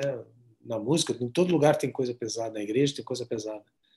Mas eu acho que o grande, né, o grande lance é esse, acreditar no sonho. Então, eu não sei se eu respondi a pergunta, mas eh, eu acho que é. Não, acho que sim, é, sim, é é, com certeza. É, existem outras possibilidades, né? Na verdade, resumindo, é, é isso. O estudo, o estudo vai atrás do estudo, né? Basicamente. Pois é, pois é. Bom, é, Luciano, vamos falar então agora um pouco do, do, mais. A gente já falou no começo, né? Você já comentou um pouco, mas vamos falar um pouco do filme que você está lançando agora, né? O Mares do Desterro. É, eu não tive a oportunidade de assistir ainda, ele ainda está em festival, né? No momento que a gente está gravando aqui, ele está rolando em festival, né? Ainda não dá para assistir, né? Não... não... ainda não, ainda não. Ele está tá fazendo, para quem não sabe, né, a trajetória dos filmes, é, você roda festivais nacionais e internacionais, né? Tem, tem, tem que ter cuidado porque uh, se você no seu país quase sempre é possível você a, a apresentar no seu país e poder apresentar fora, porque tem festivais que não, não, não aceitam depois que, que estreia em outro festival já não pode, né? Sim. Então, uh, enfim, a gente está tá escrito em vários festivais aí, tá, tá, tá rodando, vai rodar bastante. Aí, uh, enfim, é um filme belíssimo, né? Depois... Dá, uma, dá uma sinopse, fala um pouco da história. É a história de uma família de pescadores. Para quem escreveu esse filme foi o Amilcar Claro, né?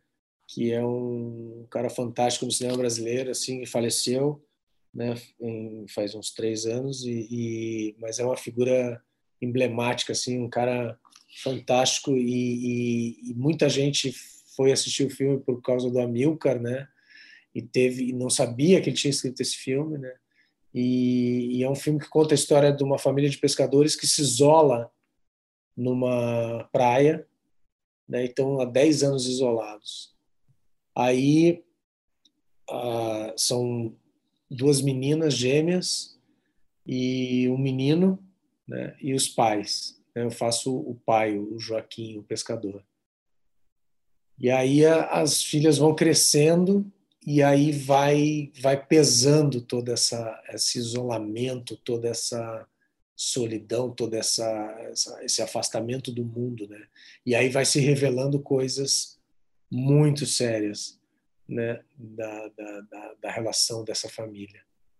É um filme belíssimo, rodado em 4K, preto e branco, né? Uh, uma fotografia belíssima, né? Da Sandra Alves e é produção, é um filme feito pela a realização é da Sandra Alves da Vagaluzes Filmes lá de, de Santa Catarina. Ela é diretora, produtora e fotógrafa do filme, né? E proponente do projeto, tudo ela ela fez muito por esse filme. Né? Você também e foi eu, produtor, né? Associado. Eu sou produtor associado, é. E, hum. e tem uma coisa que é muito bacana nesse filme também, que é um todas as, as diretoras de área né, de, de, de, de departamento são mulheres. Né? Então, é, é, direção de uma mulher, uh, produção executiva de mulheres, produção, uh, direção de produção de mulheres, uh, enfim, arte figurino, maquiagem, né? Então, uma coisa que, que, que a gente chamou também mulheres para fazer o som, né? E, enfim, mas aí quem fez foi o, o Gui Algarve, que é fantástico, um puta cara legal. Enfim, mas tem uma mão feminina muito forte no filme, né? É legal. E, e trata de, de, de, de trata de, de, de, de coisas pesadas assim, sabe, para a mulher. Então tem todo um estofo assim da dessas mulheres que fizeram o filme para para falar desse desse tema tão delicado assim. É um filme muito potente. A gente está super feliz com essa estreia na, na, na, na mostra internacional. Foi foi fantástico. A Sara Silveira deu um pulo lá na segunda sessão, né? E se emocionou, falou super bem do filme, ela era amiga do Amilcar também, ficou emocionada, falou super bem do filme e levantou na plateia e falou, fez todo mundo chorar. É, é o melhor, é o, não tem preço que pague essa experiência, né? É o melhor é, pagamento que pode ter. É, depois a gente foi tomar uma cerveja lá, foi fantástico também. Muito bom, muito bom. Então, esse filme vai rodar agora os, os festivais internacionais. Eu não sei se, se a gente vai fazer, uh, porque a mostra é, é, muito potente, né? Agora dá para fazer o Festival do Rio ainda, uhum. mas aí para. O Brasil não, não dá mais para fazer festival, né? E tem os, os de fora, né? Então estamos correndo atrás. Então, tá, então tá aí vai fazer esse ciclo de, fe de festivais para depois ir para salas pra normais. De, depois lançar no Brasil e aí sim ir para as plataformas. Legal. Tô, tô louco para ver. Você teve que emagrecer pro, pro filme, né? Conta isso. Eu emagreci 13 quilos pro filme e eu mesmo cuidei da, da, da, minha dieta, né? Mas emagreci 13 filmes, eu tinha tempo, né? Para fazer isso. E deixei o cabelo e a barba. A barba cresceu por quatro meses e meio, mas ficou enorme, uma barba que eu nunca tive tão grande. E aí nadava todo dia, tomava sol também, né? Pra, pra ah, é? Você tomou sol, né? Você não, não é maquiagem, não. Tomou sol de verdade. Não, tomei sol. Daí, eh, eu, como eu estava na, na, na, produção associada, eu fui uh, três meses antes de rodar, também atrás do cavalo. Uh, a casa, ela é de madeira, né? Construída na beira da praia. Daí eu, eu falei para Sandra, tá, mas a gente tem que ter madeira antiga, né? Madeira judiada, né? Madeira com, com, com maresia, né? Aí ela falou, ah, tem um lugar lá, não sei o que. Eu fui lá, conversei com, com o senhor, aí propus de arrancar a madeira do, do, do, do, estábulo de cavalo que ele tinha lá. Né? A gente pegou toda a madeira, reconstruiu o estábulo para ele com madeira nova, retiramos essa madeira, construímos a casa e depois devolvemos uns pedaços da casa, né, as madeiras para ele né? Porque era madeira boa pra caramba, né? Madeira que estava lá há anos. Então, tudo foi muito bem cuidado, né? o telhado foi feito de, de palha, né? Por um especialista, um cara que faz esses telhados. E o cavalo também, o Tom, eu, eu ia lá, andava com ele, né? dava umas voltas e eu sei andar a cavalo, mas mesmo assim, né? Me acostumar é, tem que ter uma com... intimidade, né? Com... É, me acostumar com o cavalo. Então, todo santo dia, quando eu, quando eu fui, cheguei duas semanas antes para preparação e a gente eu corria todo dia, continuava correndo, continuava na dieta para não engordar, né? Fiquei bem magro, foi foi ótimo, né? E aí depois quando quando vai chegando no final do filme, a gente tem um flashback, né? Aí pintaram, cortaram minha barba um pouco, não tudo, mas cortaram, pintaram todo de preto, mudei completamente. Né? Fiquei mais uhum. jovem, e foi um super trabalho, assim, né? Aí tudo, né? Eu cuidava de tudo, assim, a, o figurino. Eu andava muito com o figurino antes de começar a rodar. Aí tomava banho de, de mar com o figurino, deixava ele secar para ficar com, com, a textura do mar também. Uh, enfim, cara. É o Luciano, o legal do Luciano é que é isso, ele se entrega mesmo ao personagem. Né? Isso, eu, eu, eu, na, eu vi isso na prática, entendeu? É, é isso mesmo, é exatamente isso. Assim, é impressionante. Tem que aproveitar né, todas as chances, né, tudo que você pode, né, quando você está. Né, meus filhos fizeram parte do filme. Né, uh, vou pegar aqui, já que está tá do lado, está pedindo. Mostra né? aí, opa. Ah, olha aí. Então, essa é a praia.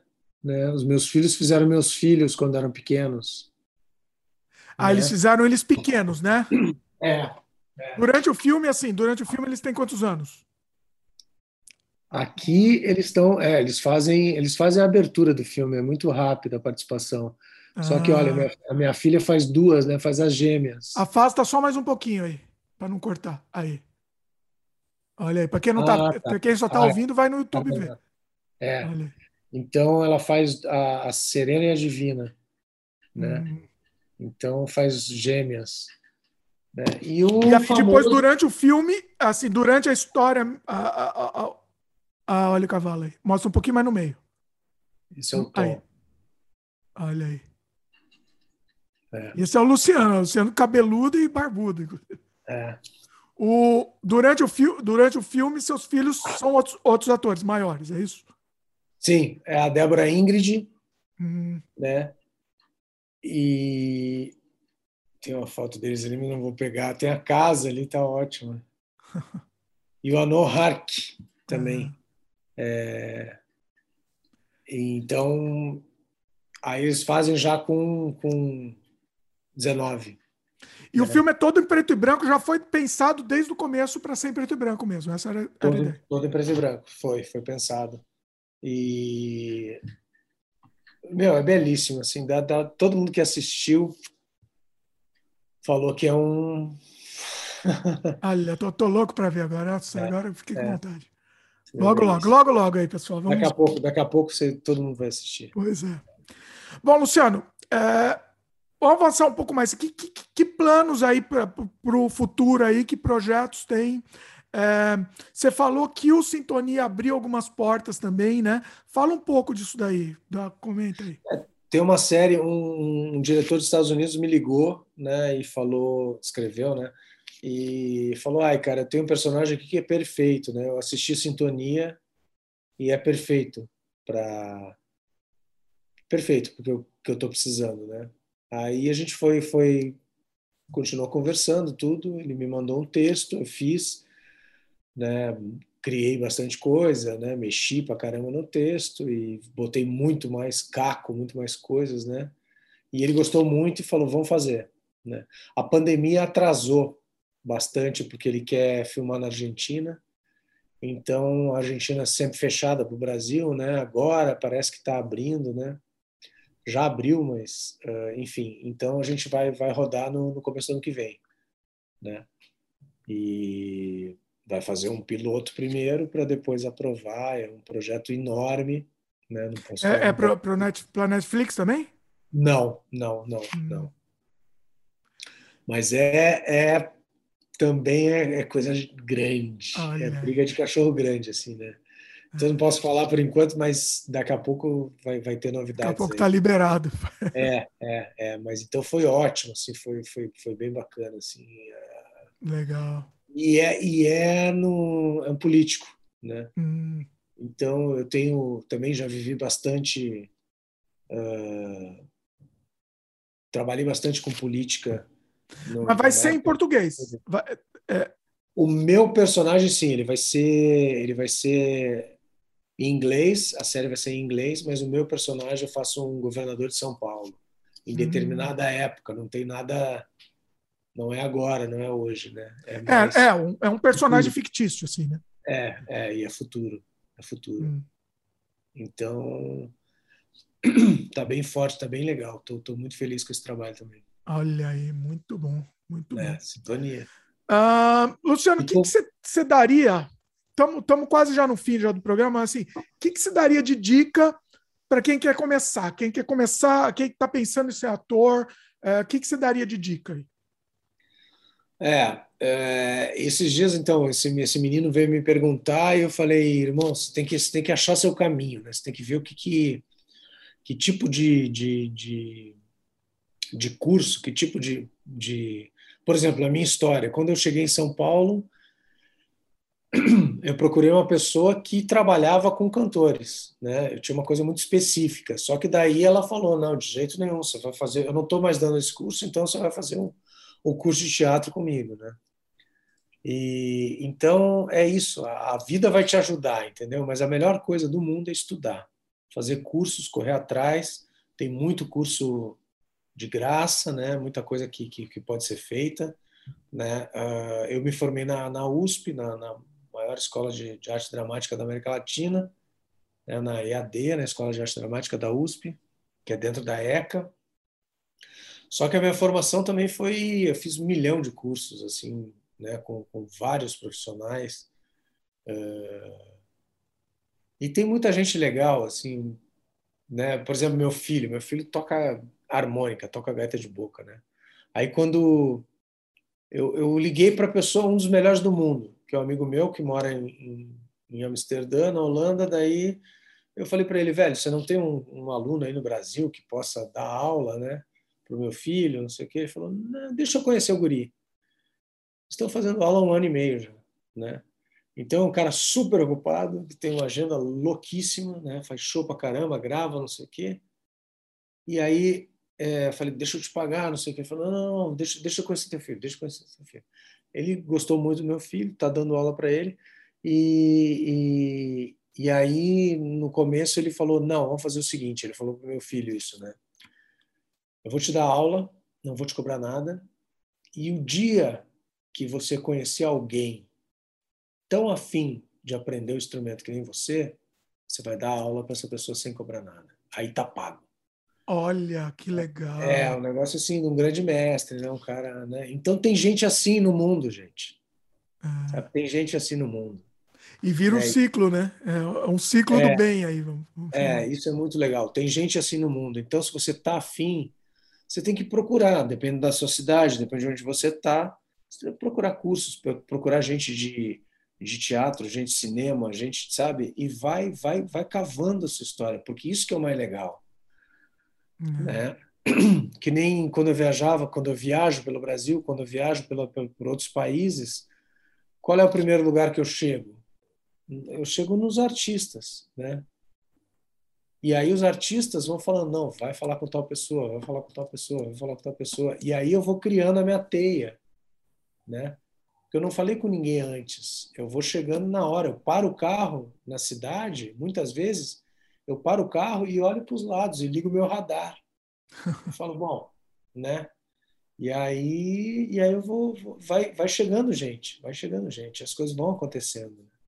Eu viajei uh, dois anos e meio sem parar pelo Brasil, nunca aconteceu nada. Ah, furei 16 pneus, né? Estraguei um, fundi um motor, sabe? Mas cada história, cada pneu furado tem uma história, né? cada e aí você só, só aconteceu só aconteceu coisa positiva assim o saldo foi positivo no fim das contas sim muito positivo né então é isso é acreditar correr atrás né e as dicas é isso estudar correr atrás de cursos e correr atrás de pessoas né? é. que possam que estejam dando aula que estejam né e, e vai e vai siga seu radar, sua bússola. Pois é. Que a estrada é boa. Nossa, muito bom, muito bom, Luciano, muito bom. Assim, é, foi um papo que a gente tá faz tempo tentando fazer, né? Hoje, é. inclusive, quase não saiu o papo, que me... a gente ia começar a gravação, faltou energia aqui, faltou luz aqui. E aí a gente adiou, mas não, vamos, tem que ir hoje. Né? Vai. É, não acreditei porque eu falei, eu, eu sou meio tiozão né, da, da, internet. Eu falei, rapaz, o que, que eu fiz de errado? Que o cara sumiu, né? é desaparecido. Última, a última, travou, vai, vamos começar? Vamos, então vamos. Daí, Vamos começar agora. Acabou. parou, bem na hora. Né? A, culpa foi, a culpa foi sua. É, eu falei, rapaz, eu falei, eu fiz alguma coisa errada, né? Não sei o que, daí mandava, eu falei, o que, que, eu fiz? O que, que eu fiz? Não, não. Faltou Olha energia. Só. A última coisa que eu esperaria que acontecesse. no final deu tudo certo. Luciano, quer dar um último recado aí? Mandar mais alguma mensagem? A hora é sua, fica à vontade. Aí. Ah, quero agradecer imensamente você ter me chamado para fazer o Desamantes, né? Geisla também, né? Imagem e... primeiro eu que te agradeço, Luciano. Foi que foi assim, você, não existe outro outro ator, eu não consigo imaginar outro ator que não seja você pro, pro Oswaldo, assim, não, Oswaldo, não tem. Né? Foi um enorme prazer. E, e agradecer tudo que tem acontecido né, com, com, com Sintonia, com, com Trio Piratini, né, é, o Mares do Desterro, né, Batalha de Shangri-La. Uh, eu tenho, tenho mais dois filmes para lançar. O Batalha de Shangri-La é um filme que fez uma carreira internacional, está fazendo, foi para o Festival de Los Angeles, foi para o Festival de Nova York, foi para vários festivais internacionais, foi para Itália, para Turim, né? Um filme que está um filme muito bacana, está fazendo essa, essa, essa volta de festivais. Depois vai ser lançado no Brasil, Batalha de Shangri-La, né? Tem o Loop do Bruno Bini também que que o, o Bruno Galhaço fez um, um personagem principal. Eu também fiz esse filme, foi foi muito interessante. É um filme que já fez a carreira. Em 2019, a gente estava em Brasília com esses dois filmes, com o Lupe e a Batalha de Shangri-La. Então, pude ver pela primeira vez os filmes na tela grande, né? No Festival de Brasília, meu crachá tinha os dois filmes, né? É muito emocionante, muito bacana. Né? E a gente vai lançar ano que vem o filme Anel de Eva, também em 2022, uh, que é um filme do, do Flé Barradas, todas essas pessoas que eu estou falando são pessoas aqui de Mato Grosso. Né? O audiovisual aqui em Mato Grosso me deu muita alegria. Eu fiz muito trabalho, sabe? Trabalhei com diretoras fantásticas também. Uh, fiz um, vários curtas, né? Uh, Juliana Curvo, que dirigiu uh, o, aquele disco da Gal, que foi meu primeiro curta, né? Agradeço muito a Juliana né, por ter me dado essa oportunidade. Foi incrível, foi o primeiro filme que eu fiz. Também briguei porque ela me falou, ela e o Diego, que eram os diretores, me falaram. Uh, eu fiz um, um, teste, né, com a, o casting e aí falaram não, é muito muito velho. Daí eu falei, aí foi ao contrário, né? Eu tiro a barba, eu fotografo mais novo, não sei o que, não, não, não, muito velho. Aí eu estava gravando um comercial no estúdio e chegou essa produtora de casting. Eu falei, poxa, eu podia ter feito um segundo teste, né? Não, não, não, eles acharam você muito velho, não sei o quê. É. Aí o diretor de fotografia escutou a conversa, ele estava no estúdio também. A gente estava fora do estúdio, né? Tinha terminado um comercial, estava fora do estúdio. Aí o diretor de fotografia falou: pô, vamos abrir uma câmera para esse cara aí. Né? Aí o produtor geral estava lá, falou: vamos abrir, vamos abrir, vamos abrir, monta o estúdio lá. Terminou de gravar o comercial, agora vai fazer o teste. Aí eu fiz o teste em Cuiabá, isso. Daí eu falei: ah, vou dar uma volta, vocês mostram para a diretora e para o diretor, depois a gente conversa, né? Daí eu não vou voltar para Chapada. Tem uma viagemzinha de uma hora, eu vou esperar. Vocês conversam, vou fazer outras coisas. Aí me chamaram para conversar com os diretores. Aí fui lá, conversei e falou: Meu, é você, mas vamos fazer mais um teste com a, com a sua filha.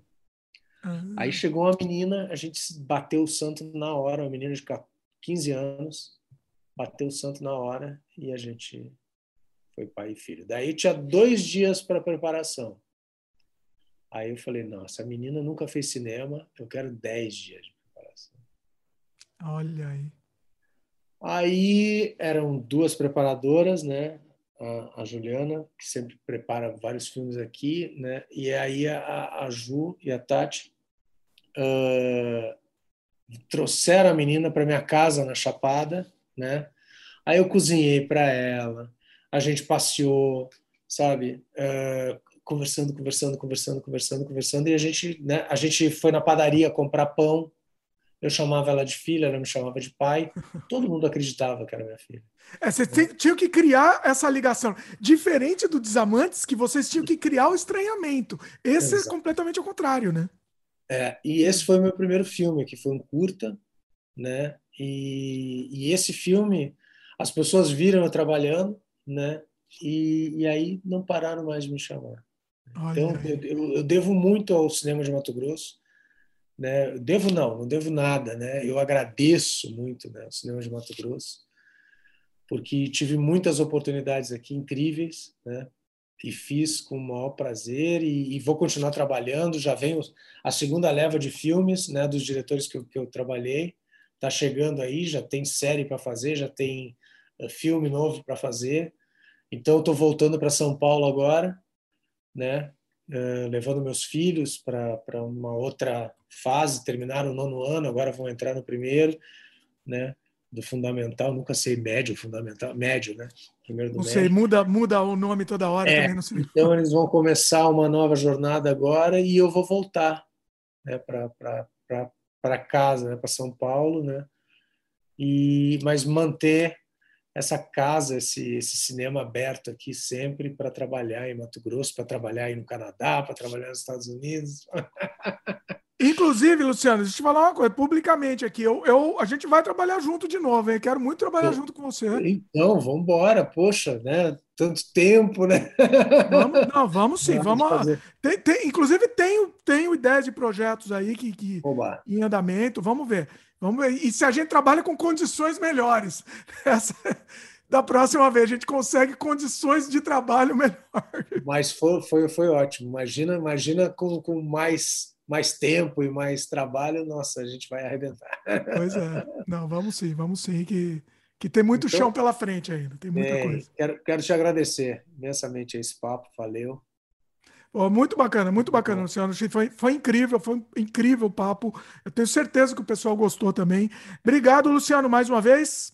Obrigado Pessoal que está assistindo, lembre de dar um like aí pra gente. Se não deu no começo, dá agora. Se inscreve no canal se ainda não é inscrito, clica no sininho de notificação. E principalmente, pessoal, é, ajuda a gente compartilhando o vídeo. Gostou dessa conversa que a gente teve? Compartilha aí, passa para frente. Passa pro pessoal, que eu acho que a gente falou tanta coisa bacana aqui, foi tanta conversa legal, que eu acho que vale a pena é, mais, gente ter, mais gente ter acesso.